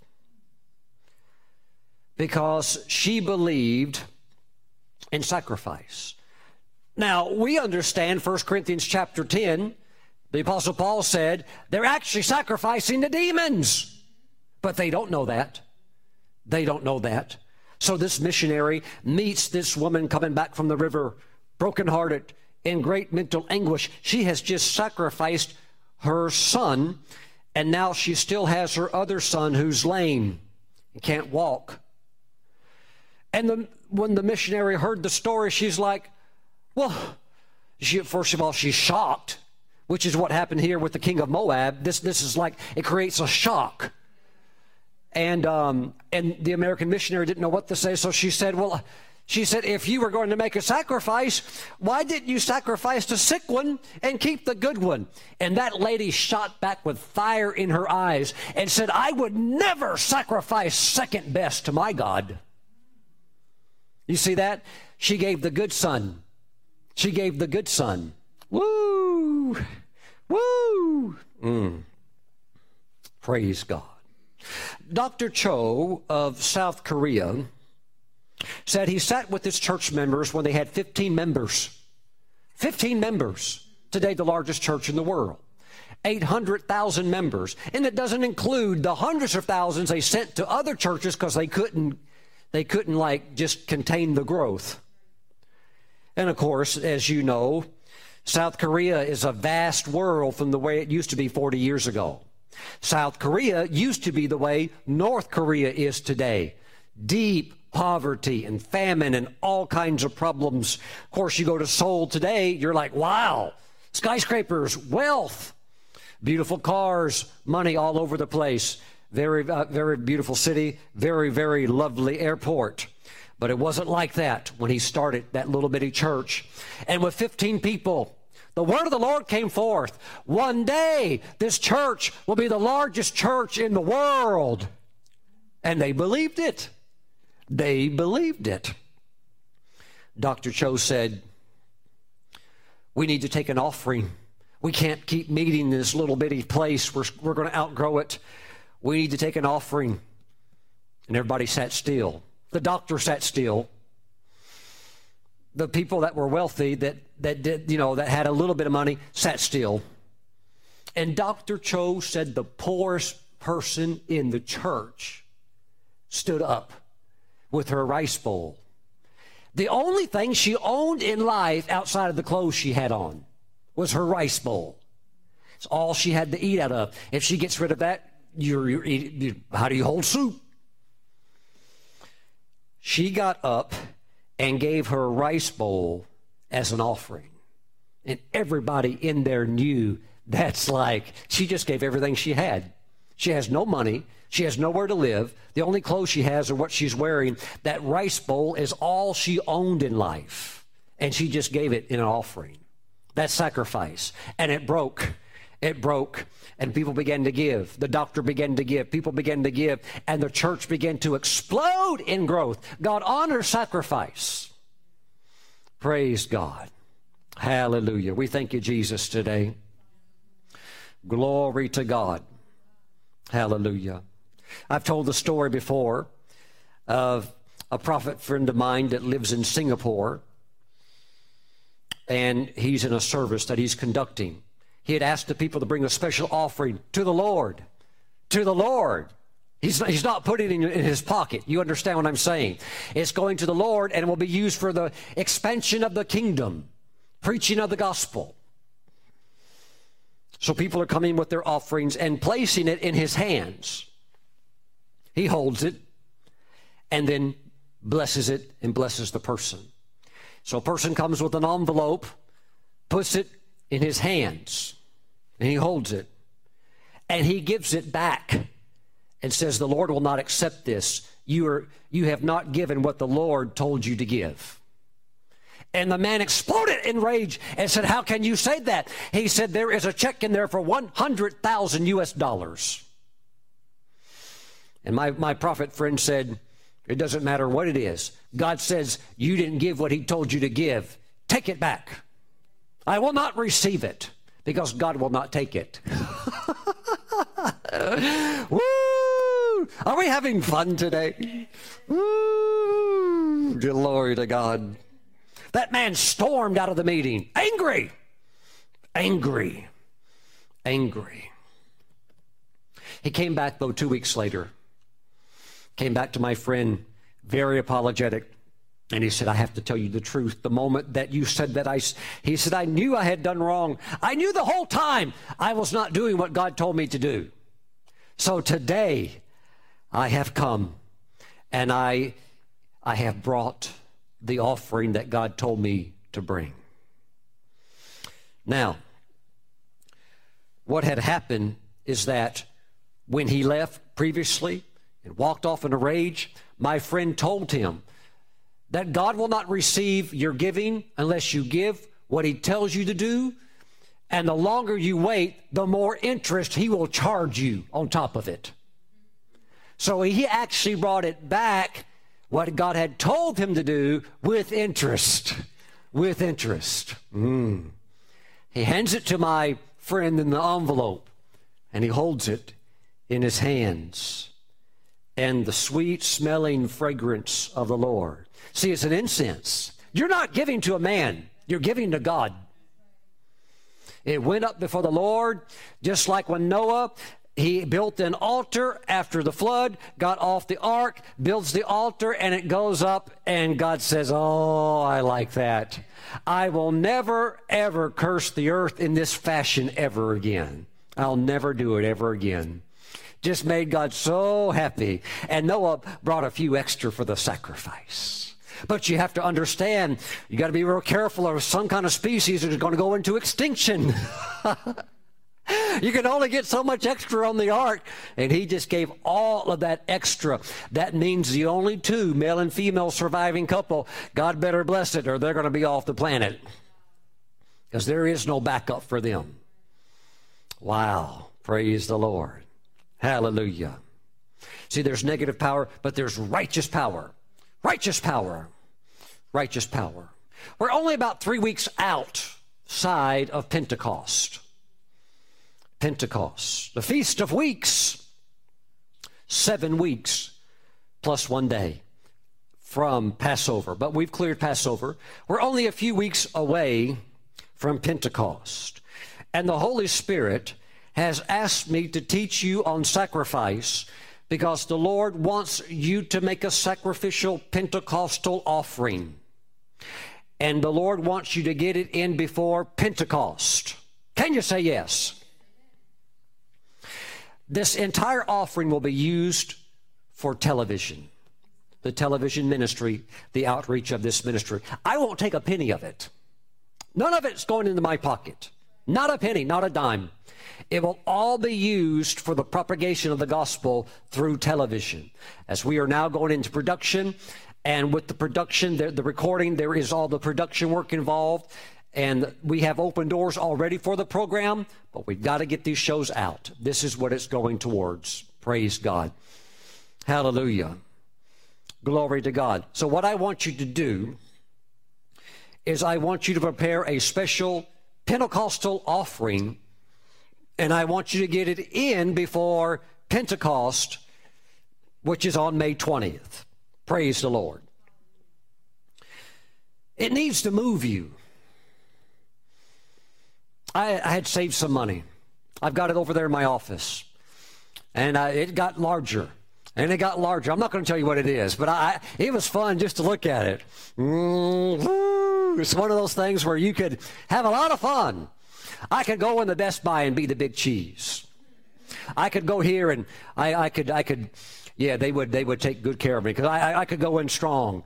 But I'm looking at it and make just, ha- just uh, you know, you ha- kind of have that. Uh, who was that? Um, that Mister Scrooge, Donald Duck's nephew or whoever. He always counting his money, you know, because when you got some money and you, it's it's like extra. You don't even need it. It's just kind of fun to look at it. Uh, it's kind of fun to count it. Mm. So I'd count the money, and uh, oh, just nice. Don't need it. And th- this is not ministry. This is Stephen Brooks' personal money, personal money. And just fun to look at it, and it would grow, and it would grow, and it would grow, and I, you know, I, I could spend, you know, stuff on it. Don't really need anything, but could have fun getting something if I wanted it. And uh, oh, to me, it's a lot. And the Lord says, sacrifice, and I'm like, oh God, woo, don't tell me you don't feel it. I, I feel it. Pastor Stephen, are you going to give it and go dance through the tulips? Uh, by faith, yes. I'll be dancing by faith, but that don't mean I, I'm feeling like I'm on top of the moon. Mm. Because it's got to. It won't. It won't ever work until it leaves your hand. But I've already told the Lord I'm going to give it. I've already told the Lord I'm. And it look, it's everything I have. I don't have another cookie jar. This is everything that Stephen Brooks has financially. I'm not talking about the ministry. The ministry is also sowing a great seed. But as far as me, no, there is no other backup. It's it's everything. And I, I can feel it. I can, because I don't want my flesh recoils from it. But can I actually ask you, stand before you and ask you to give a sacrifice? Will I sit back, eating a five-course meal, polishing down Twinkies and buttermilk, and say, give sacrificially while I'm out shopping? Shop till I drop? No, I can't. I can't. I can't. But here's what God said. Here's what God said if you'll do it. He said, I'll stop your financial bleeding. Some of you, you're, you're not even getting ahead. You're actually going negative. You can't even stay even. You're losing money. You're losing money. You're trying, you're trying to keep up, but some of you are bleeding financially. And if something doesn't happen, you're going to run dry. Spiritually, financially, you look pale. You've lost your color in your cheeks. Your finances are being depleted. And you need a breakthrough. You need a breakthrough. The first thing the Lord said He would do if you give a Pentecostal offering for the television ministry is He said He will stop your financial losses. He will stop your financial bleeding. You will never go backwards again financially. Praise the Lord. He'll stop it supernaturally. Praise God. Oh, I feel it as I say it. Some of you have been depleted. You have been depleted. You have been depleted. And what's left is just your seed. That's all you have left is your seed. Praise God. Don't eat it. Hallelujah. Praise the Lord. So the Lord says He will stop your financial bleeding. And He says, if you do this, which is you opening your heart, He says He'll open His hand to you. And He said, don't be surprised if He even asks you what you want. Hmm. Don't be surprised.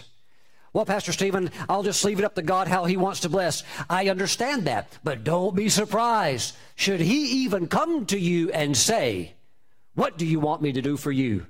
Because you've given me your heart, I'm, I'm opening my hand. What do you want? What do you want? Mm. Hallelujah. Glory to God. Just lift your hands to the Lord. Father, as this message travels through angelic propagation, as this message goes forth by the power of your Spirit, there are those watching who are like the boxer, who are on the twelfth round, who are taking a beating, and they need a breakthrough because they can't stand up much longer. But I thank you, Father God, as they sow a miracle seed, something that they can feel, something that is true sacrifice. You're going to stop their losses. You're going to reverse it, and you're going to bring fire on their financial altar. And things are going to come alive. Things are going to come alive. And you told me that you will open your hand to them. Praise you, Lord. Praise you, Lord. Glory to God.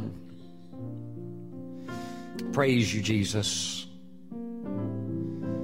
The anointing's coming right now. The Holy Spirit is just giving you a number. Husbands and wives, this can be something that you, of course, discuss and talk over together. What should we do?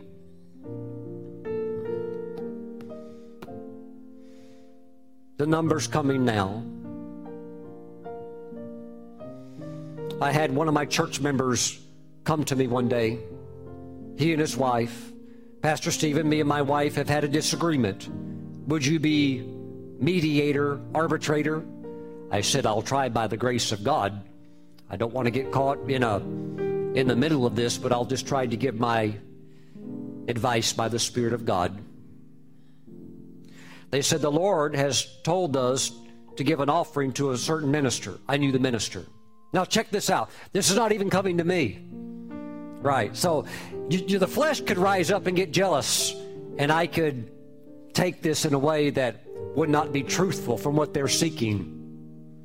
The husband said, Pastor Stephen, God spoke to us to give an offering. I think it's supposed to be five thousand dollars.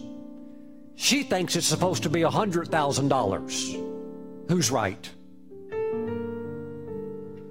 I said, I said, your wife is right.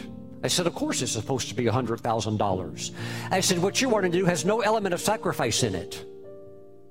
That's just something you could throw up on the altar, not even sweat.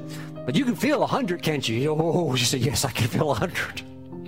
And he did it with fear and trembling. Not, not like a awful, because he did it in faith. When I say fear and trembling, he did it with great respect because it moved him. It moved his wife, but the wife was more like, she was more like, I'll do anything if God tells me to. She'd like give the house away. She'd give everything away. Praise God. Hallelujah. God's giving a number right now. Husbands and wives, if you're not sure, uh, it's the higher number. Praise God. Smile. Praise the Lord. Amen. Hallelujah. Glory. Father, we thank you. Father, we thank you. I want you to get this seed in before Pentecost, May twentieth, two thousand eighteen. If you have it now, you can sow it now. If you need time to pull it together, you've got a few weeks. But here's what's going to happen. The moment the seed leaves your hand, because we're coming into the Feast of Weeks, Shavuot, it's only going to take seven days for the harvest to start to come in. Seven days. You're going to start to see the glory of God in your life. Can you say yes? This is a Pentecostal fire offering. praised the Lord. And on the day of Pentecost, while others were doing normal things, you had one hundred twenty that were making a sacrifice. God rewarded them. Praise the Lord. Praise God. One more time, lift your hands. Father, we thank you that your anointing is coming now. Clear minds. Clear minds. Everything done in faith. Everything done in grace. Everything done in love. Father, we thank you. We thank you. We thank you in Jesus' name. Amen. Amen. Do you know why I'm going to give my personal seed early? Yeah. So I won't spend it. It's just because it means so much to me. That's why I'm going to give it quick, so I don't spend it. Hallelujah. Your destiny is very important. Nothing's out of the reach if you have a seed. It's a Pentecostal offering. Praise God. Praise God. Now, when you sow your seed, I want you to write on it, Pentecostal offering.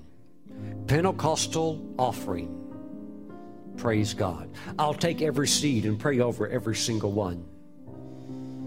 Praise the Lord.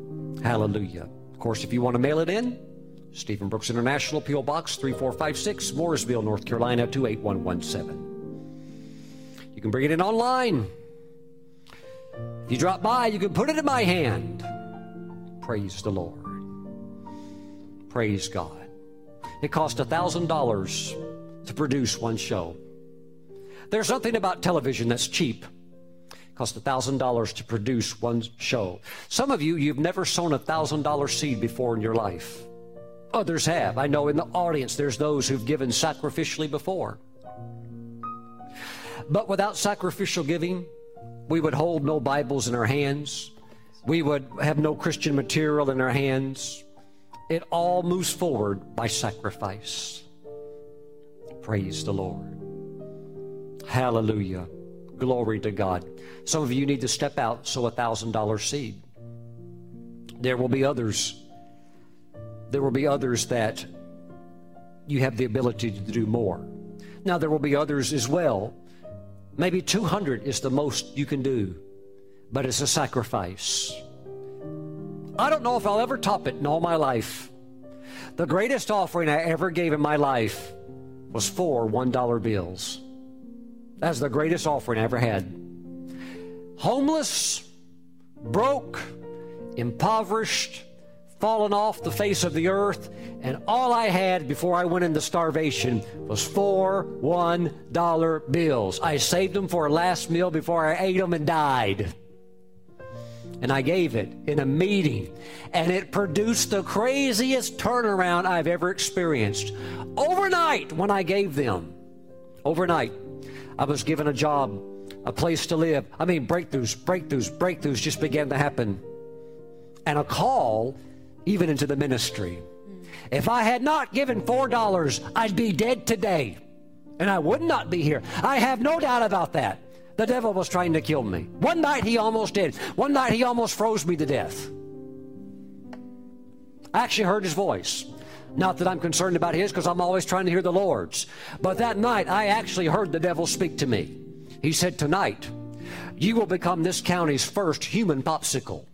I'm going to freeze you tonight. And the temperatures got colder and colder, and eighteen degrees cold. I began to feel everything go numb. But God began to heat my body. Hallelujah. Praise God. And I'm here.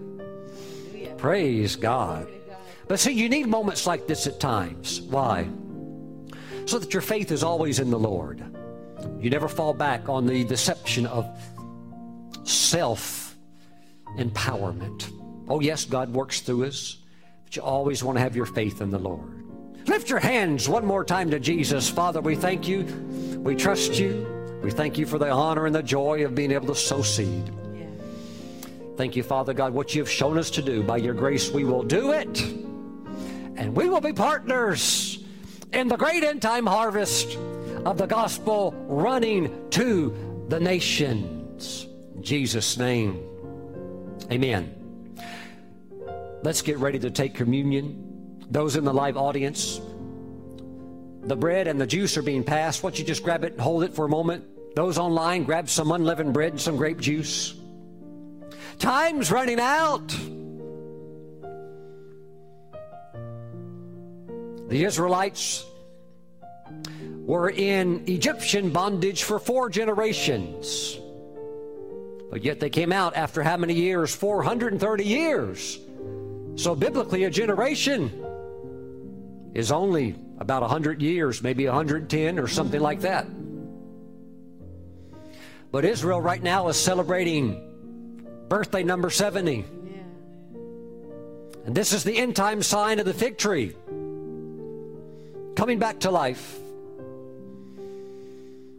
And although we don't know dates, we do know that if a generation's about one hundred ten or one hundred five years, and Israel is at celebration number seventy, time's short. That's right. And when God moves the dispensations from that of the Gentile outreach and shifts over now to the focus on Israel, it's a wrap. We're done.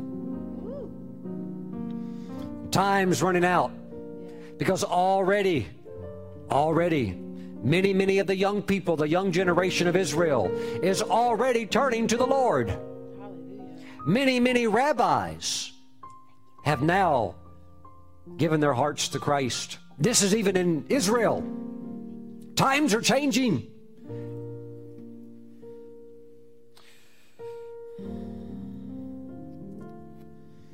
Seventy years ago, Tel Aviv was nothing but a bunch of sand dunes.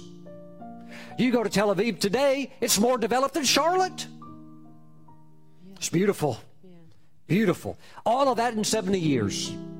And now leading the world with scientific technology, aeronautics, aerospace, medical, everything. Everything from our cell phones, everything. The leading technology is all coming out of Israel. And would you believe that Saudi Arabia has now embraced, to a degree, Israel as their neighbor, saying, we need your protection from Iran. And so Saudi Arabia has opened their airspace for the Israeli Air Force. Unprecedented times. Why? Because now Israel's got the technology, and they're saying, you're the only ones that can protect us from the nut jobs out there. Because you have the ability to shoot down the missiles. You have, you, you have the ability to stop Russia, to stop North Korea. You have the ability to stop Iran. And so now we're becoming reliant upon you.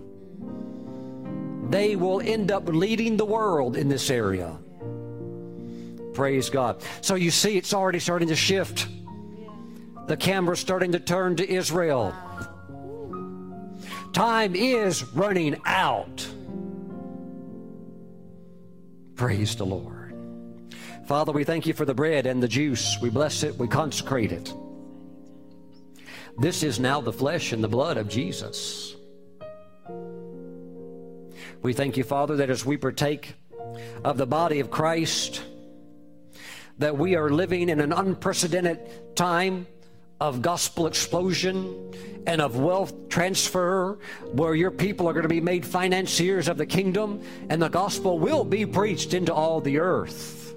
I thank you, Father God, that everybody that's responding to the Pentecostal offering, that you are going to usher wealth into their lives, shut down all of their losses, and you're going to turn on a flow unlike anything they've ever seen before.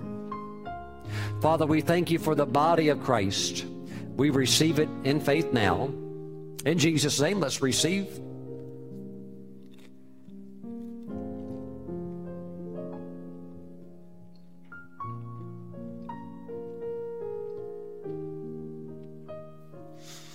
As you give your sacrificial seed, God's going to stop the devil from these attacks. He's going to be, the enemy's going to be repelled. Oh, I'm not saying the enemy will stop uh, his efforts to try to hinder you and, you know, pester and things like that.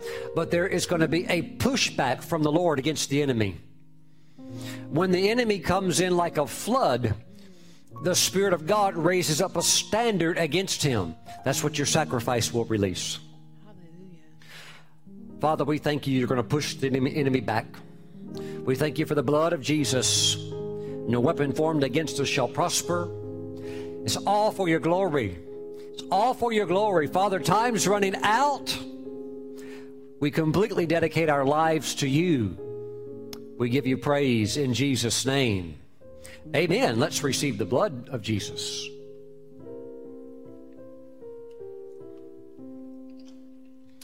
Praise the Lord. Those in the audience, please stand up and stretch out your legs. Let's sing a song to the Lord. Glory to God. The presence of the Lord is here. Mm, mm, mm. You're going to be way in the overflow. Glory to God. Some of you are going to be able to feed thousands of children that are lacking proper food and nourishment. You will literally touch nations. You're going to have a lot of fun. Glory to God. Praise God. As we sing this song, lift your hands to the Lord and give Him your heart. Accept the sacrifice that He has highlighted in your life and walk out what He inspires you to do. Thank you, Father. Let's worship the Lord. Praise God. And all to Jesus I surrender, all to Him I freely give. I will ever love and trust Him, in His presence daily live. All to Jesus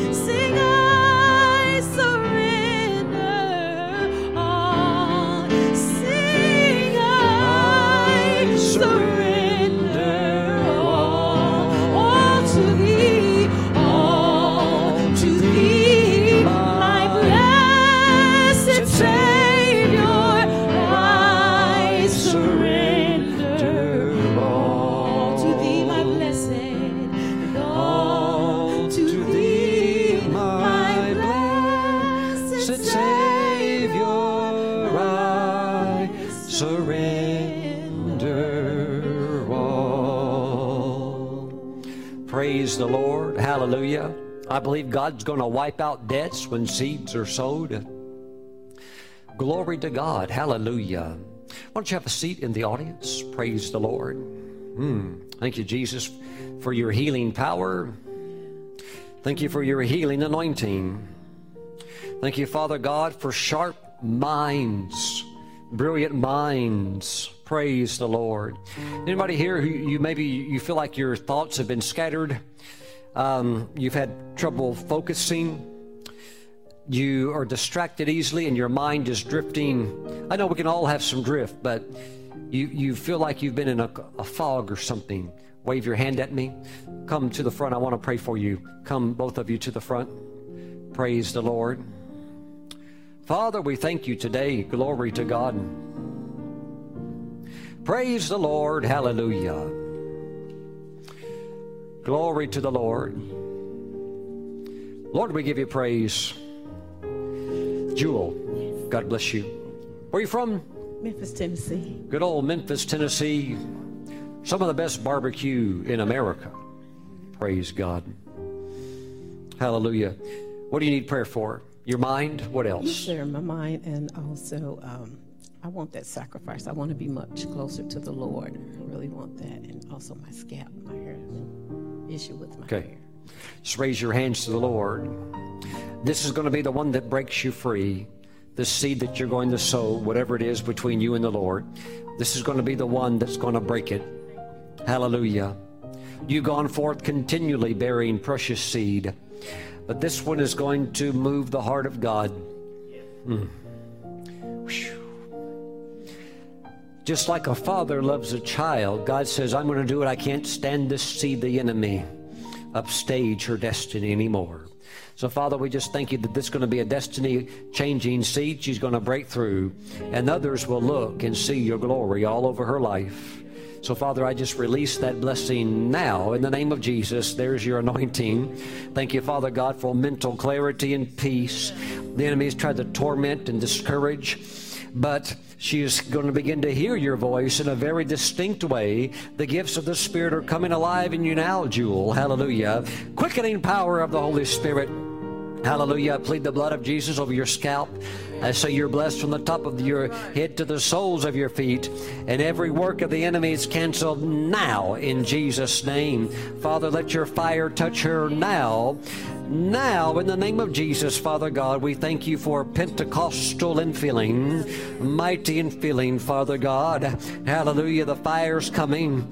The fire's coming. You're going to have a visitation. You're going to have an angelic visitation. Thank you, Father God. Much like the prophet Isaiah had, you're going to have a visitation. So, Father, I just give you praise. I thank you for a new anointing. You've been knocking on the door. You've been uh, uh, pounding on the door. God, I want to come into your heart. I want to come into the land of the blessing. And the door is beginning to open now. Praise God. And the Lord says, because you pulled on the hem of his garment and you refused to let go, the Lord says, I'm releasing a prophetic anointing into your life, a prophetic mantle that will be obvious upon your life. So, Father, we just thank you for that in Jesus' name. Amen. You're blessed. Amen. Praise God. God bless you. Praise the Lord. Come on over here. Hallelujah. What's your name? Rebecca. Rebecca. What do you need God to do in your life? Um, I've had mental problems for quite a while now. Take one step forward towards me. You've had some attacks. Have you had any drug usage or anything? Okay, but you've been involved in some things where the enemies come in. Now your mind, you have, would you have hor- you have nightmares? You have bad dreams? What do you have? Um, I, I, I used to um, hear and see things. Okay. It's been a mental. Okay. All right. She, we were in Israel with your Praise the Lord. Mm. Since then, God gave her a word. Mm. Okay. Rebecca, lift your hands up to Jesus, your Savior. You speak in tongues? You do. Father, thank you for her. How old are you? Um, twenty-one. All right. Father, we thank you, we thank you, we thank you, we thank you, we thank you, thank you, we thank you, we thank you. Hallelujah. Lord, I lay my hands on her now. In the name of Jesus. Satan, I break your power. Yeah. Loose her in the name of Jesus. She's a chosen vessel, called forth to carry the glory of the Lord. And Father, the enemy has tried to hijack and steal uh, the anointing. As her mother has obviously offered up a lot of prayers But Father, the enemy has contended, has contended. But Father God, it's breaking now. The new day is dawning in your life. You're going to begin to hear the right voice. I break off every satanic fog in the name of Jesus. Every lie of the enemy, I break it in the name of the Lord. I thank you, Father God. I anoint her feet. The gospel of peace. Hallelujah, Father God. Hold your hands out. I release fiery anointing of the Spirit of God into you now in the name of Jesus. Let your fire, oh God, come on her now. Hallelujah. A shield of protection where she has seen things, oh God, that have been unholy, ungodly. The enemy will try to torment. She's now going to begin to see with the eyes of faith. Hallelujah. The Lord set you free now. The Lord set you free now from the spirit of fear. Hallelujah. I hear the Lord say, let your hair grow. As your hair grows, the anointing grows. Don't cut your hair until it just gets so long it, it needs to be cut a little bit, okay? Okay, so Father, I just release that anointing. I begin to release that anointing. Uh, there's a, there is a uh, fire being stirred in you right now to be a, uh, you, you would, uh, the enemy would try to say that uh, you're quiet, you, you're not a front person, but the Lord says you're called to be on the front. And so I, I see the lion anointing, the lion anointing to begin to rise up to you, and unrighteousness is just going to irritate you. The oppressed, it'll grieve you. You'll say, I'm doing something about that, and I'm doing something about that now. So, Father, I just release that anointing. Hallelujah. You're going to have a Psalm twenty-three encounter with the Lord. The King of Majesty is going to visit you. You're going to have a Psalm twenty-three encounter. You're going to be so overwhelmed with the peace of God, and the Lord out of that peace is going to speak to you. Father, I just thank you. You're going to have experiences with the Lord. Praise God. You're also called to travel. That's right. Yes. I've been called since I was four years old to travel over the world. Okay. So you're called to travel. You're called to unravel the works of darkness. What the enemy has tried to do to you is being undone, and you're going to go around unraveling what he's tried to do to others. You're going to meet people that are on the verge of suicide. Divinely meet them right on time. You're going to be able to pull them back, pull them back, and the love of God is going to go into them. Hallelujah. Now, you may have to take your hands and grab them and scream, come out. But that's a part, that's a part of that gift of faith. So, Father, I pray right now in her life, blessing begin to flow. What do you do for work? I'm not working right now. Okay. I haven't God, been able to work so far. Okay. God's going to... Yes. Okay. Now watch what the Lord will do. He knows right now that a person's confidence can be low. He knows that maybe you're a little bit like Gideon. Gideon actually thought the angel made a mistake. No, you couldn't be talking to me. I'm the least. But no, God says, I know who you really are. He's going to merge you into a job that's very smooth. You'll be up and going.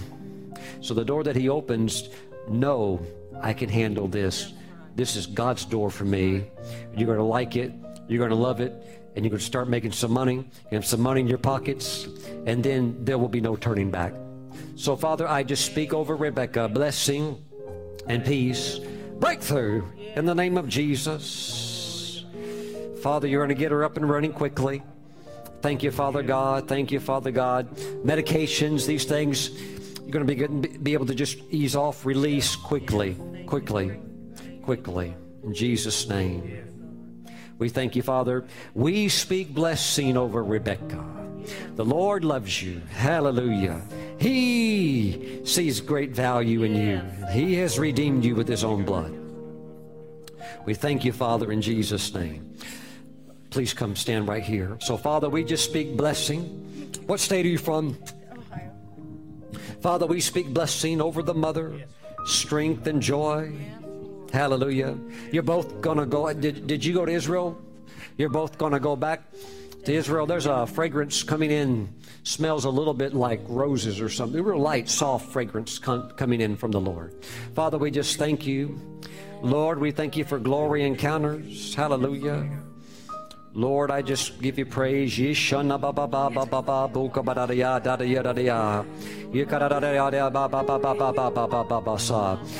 enemy's uh, shot a lot of arrows in your back. Uh, you've been attacked financially. And the Lord is going to turn it all around for you. Hallelujah. Because you're a radical giver. Uh, you're, you're almost on the edge of a reckless faith. You would do whatever God told you to do. And the enemy is afraid of people like you. So, Father, I thank you for restoration. God's going to bring you into gold. And I, I know there's the glory, but God's going to bring real gold into your, uh, and you're going to be able to sow gold. Hallelujah. And you're going to have, you're going to just be blessed. You're going to have a storehouse. Yes, you'll be able to say, I'm going to give five thousand dollars in gold. I'm going to take these ten gold coins and put them into the hand of the man of God that God tells me. You're going to be a giver of gold. So, Father, we just thank you in Jesus' name. Thank you. Now, Lord, let the mantle that's on these two, mother, daughter, begin to extend in the family members. The, the others begin to see, my goodness, they're blessed. And uh, cousins ask questions and relatives ask questions. And we just thank you, Father God, in Jesus' name. Amen. God bless you. God bless you. Hallelujah. God bless you. Glory to God.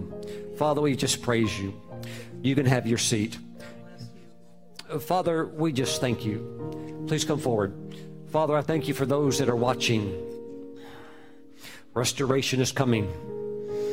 Hallelujah. Oh, God, we just give you praise.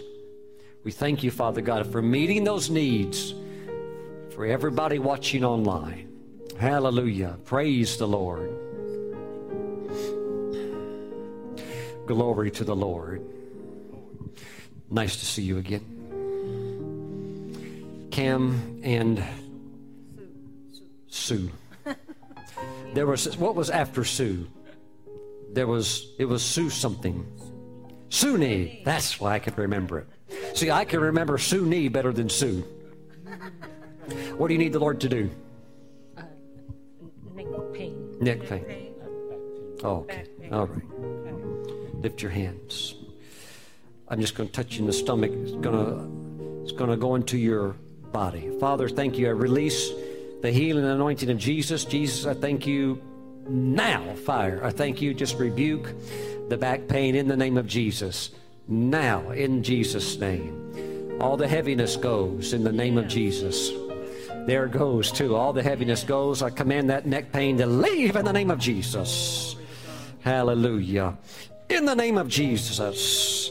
Hallelujah. Fire in the name of Jesus. Fire in the name of Jesus. Thank you, Father God. Speak blessing over their lives. Glory. Blessing over their lives. Thank you, Father God. Mm. Mm. Carriers of the glory. Amen. Do you like your job?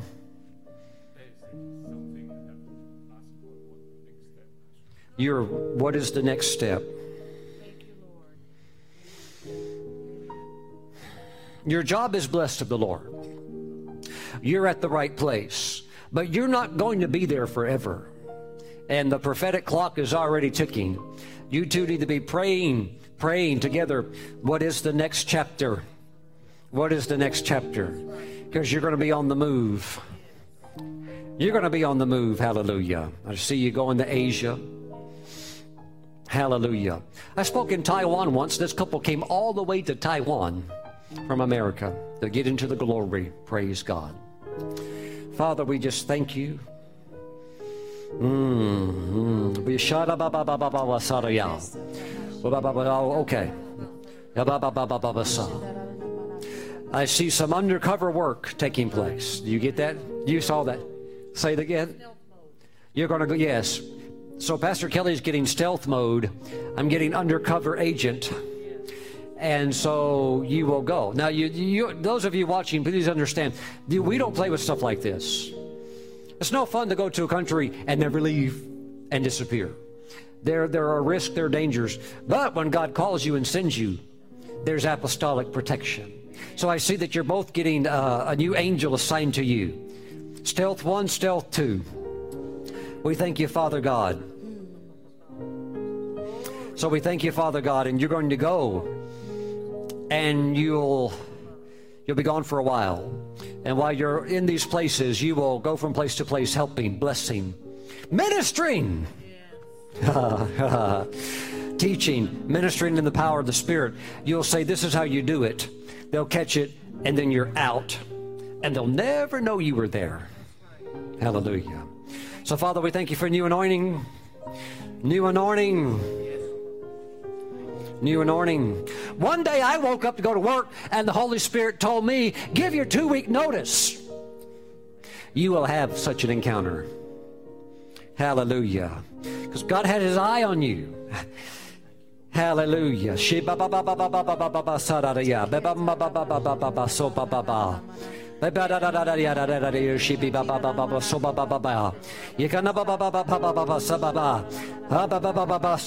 of fire on you. Flames of fire on you. Drunken glory on you. Hallelujah. You'll bring the new wine. When you go, you'll bring the new wine. Because many will not have experienced drinking this move of the Spirit before.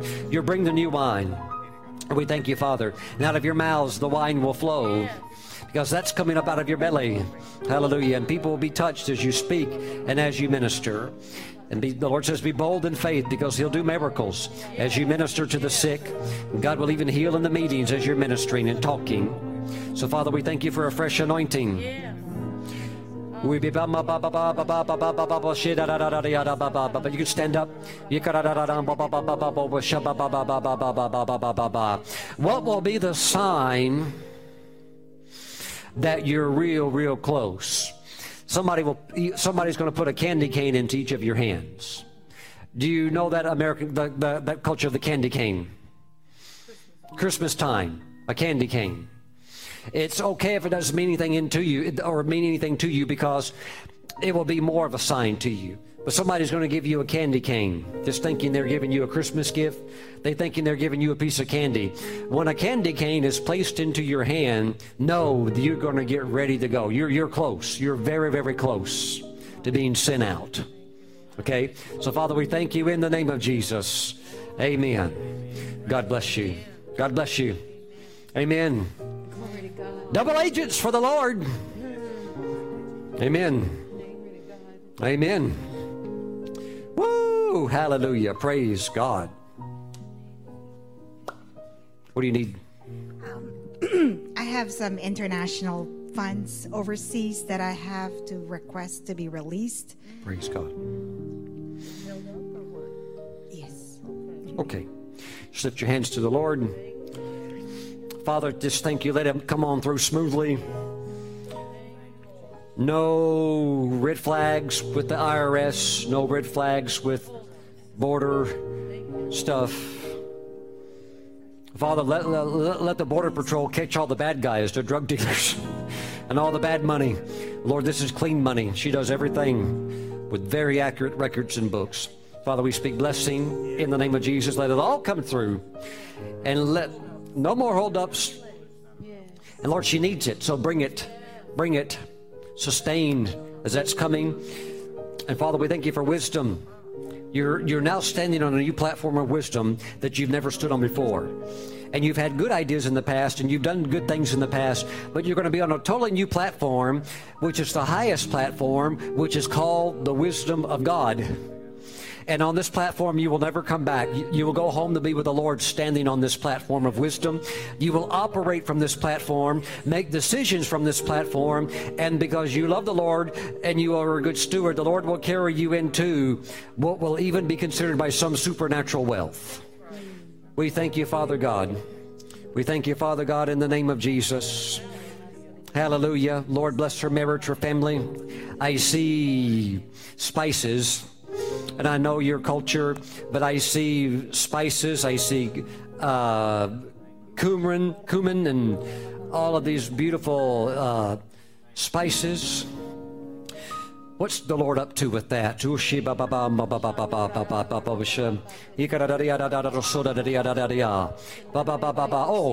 oh, um, the Lord wants you to cook for him.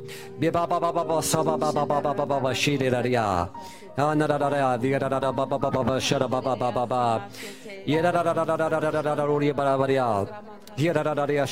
you and as you feed the children, you're feeding him. You're gonna you're gonna feed multitudes of people. Yes, you'll support ministries. You will feed multitudes of people. Hallelujah. Continually on schedule, and you'll do that till you go home to be with the Lord. Those kids will never miss a meal. They'll grow up into adults, and they'll always remember you and call you mother, auntie. Father, we just thank you. We bless you. That is written over your life. Before you were ever born, God had this all planned for you. These are things you will do. So thank you, Father. Let her run to the nations. She'll have to run back because she's she's working both ends, prospering in both areas. We thank you in Jesus' name. Amen. God bless you. Praise the Lord. Praise God. Hallelujah. Mm. Lord, we give you praise today. Praise God. Mm. Just lift your hands to the Lord. Now, Father, we thank you. This, in many ways, is the beginning. This is the beginning of something great. Hallelujah. Mm.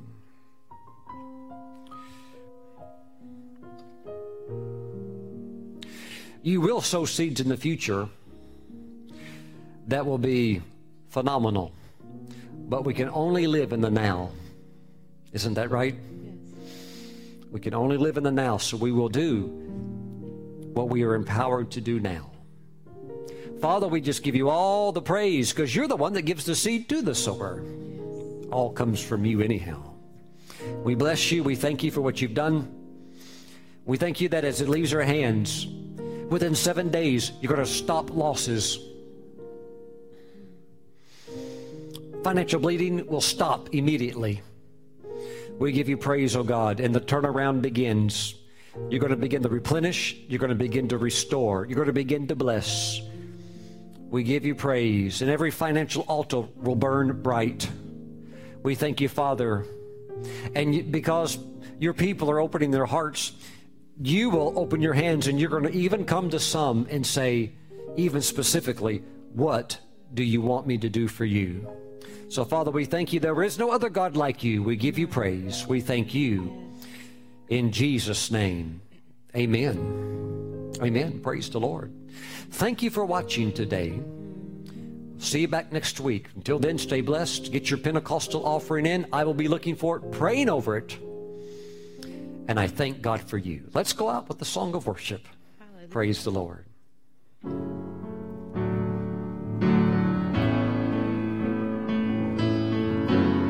Created from dust.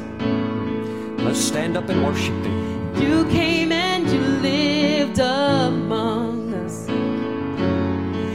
Took on our frame, you walked in our pain, and now you're taking us higher. You stepped into time,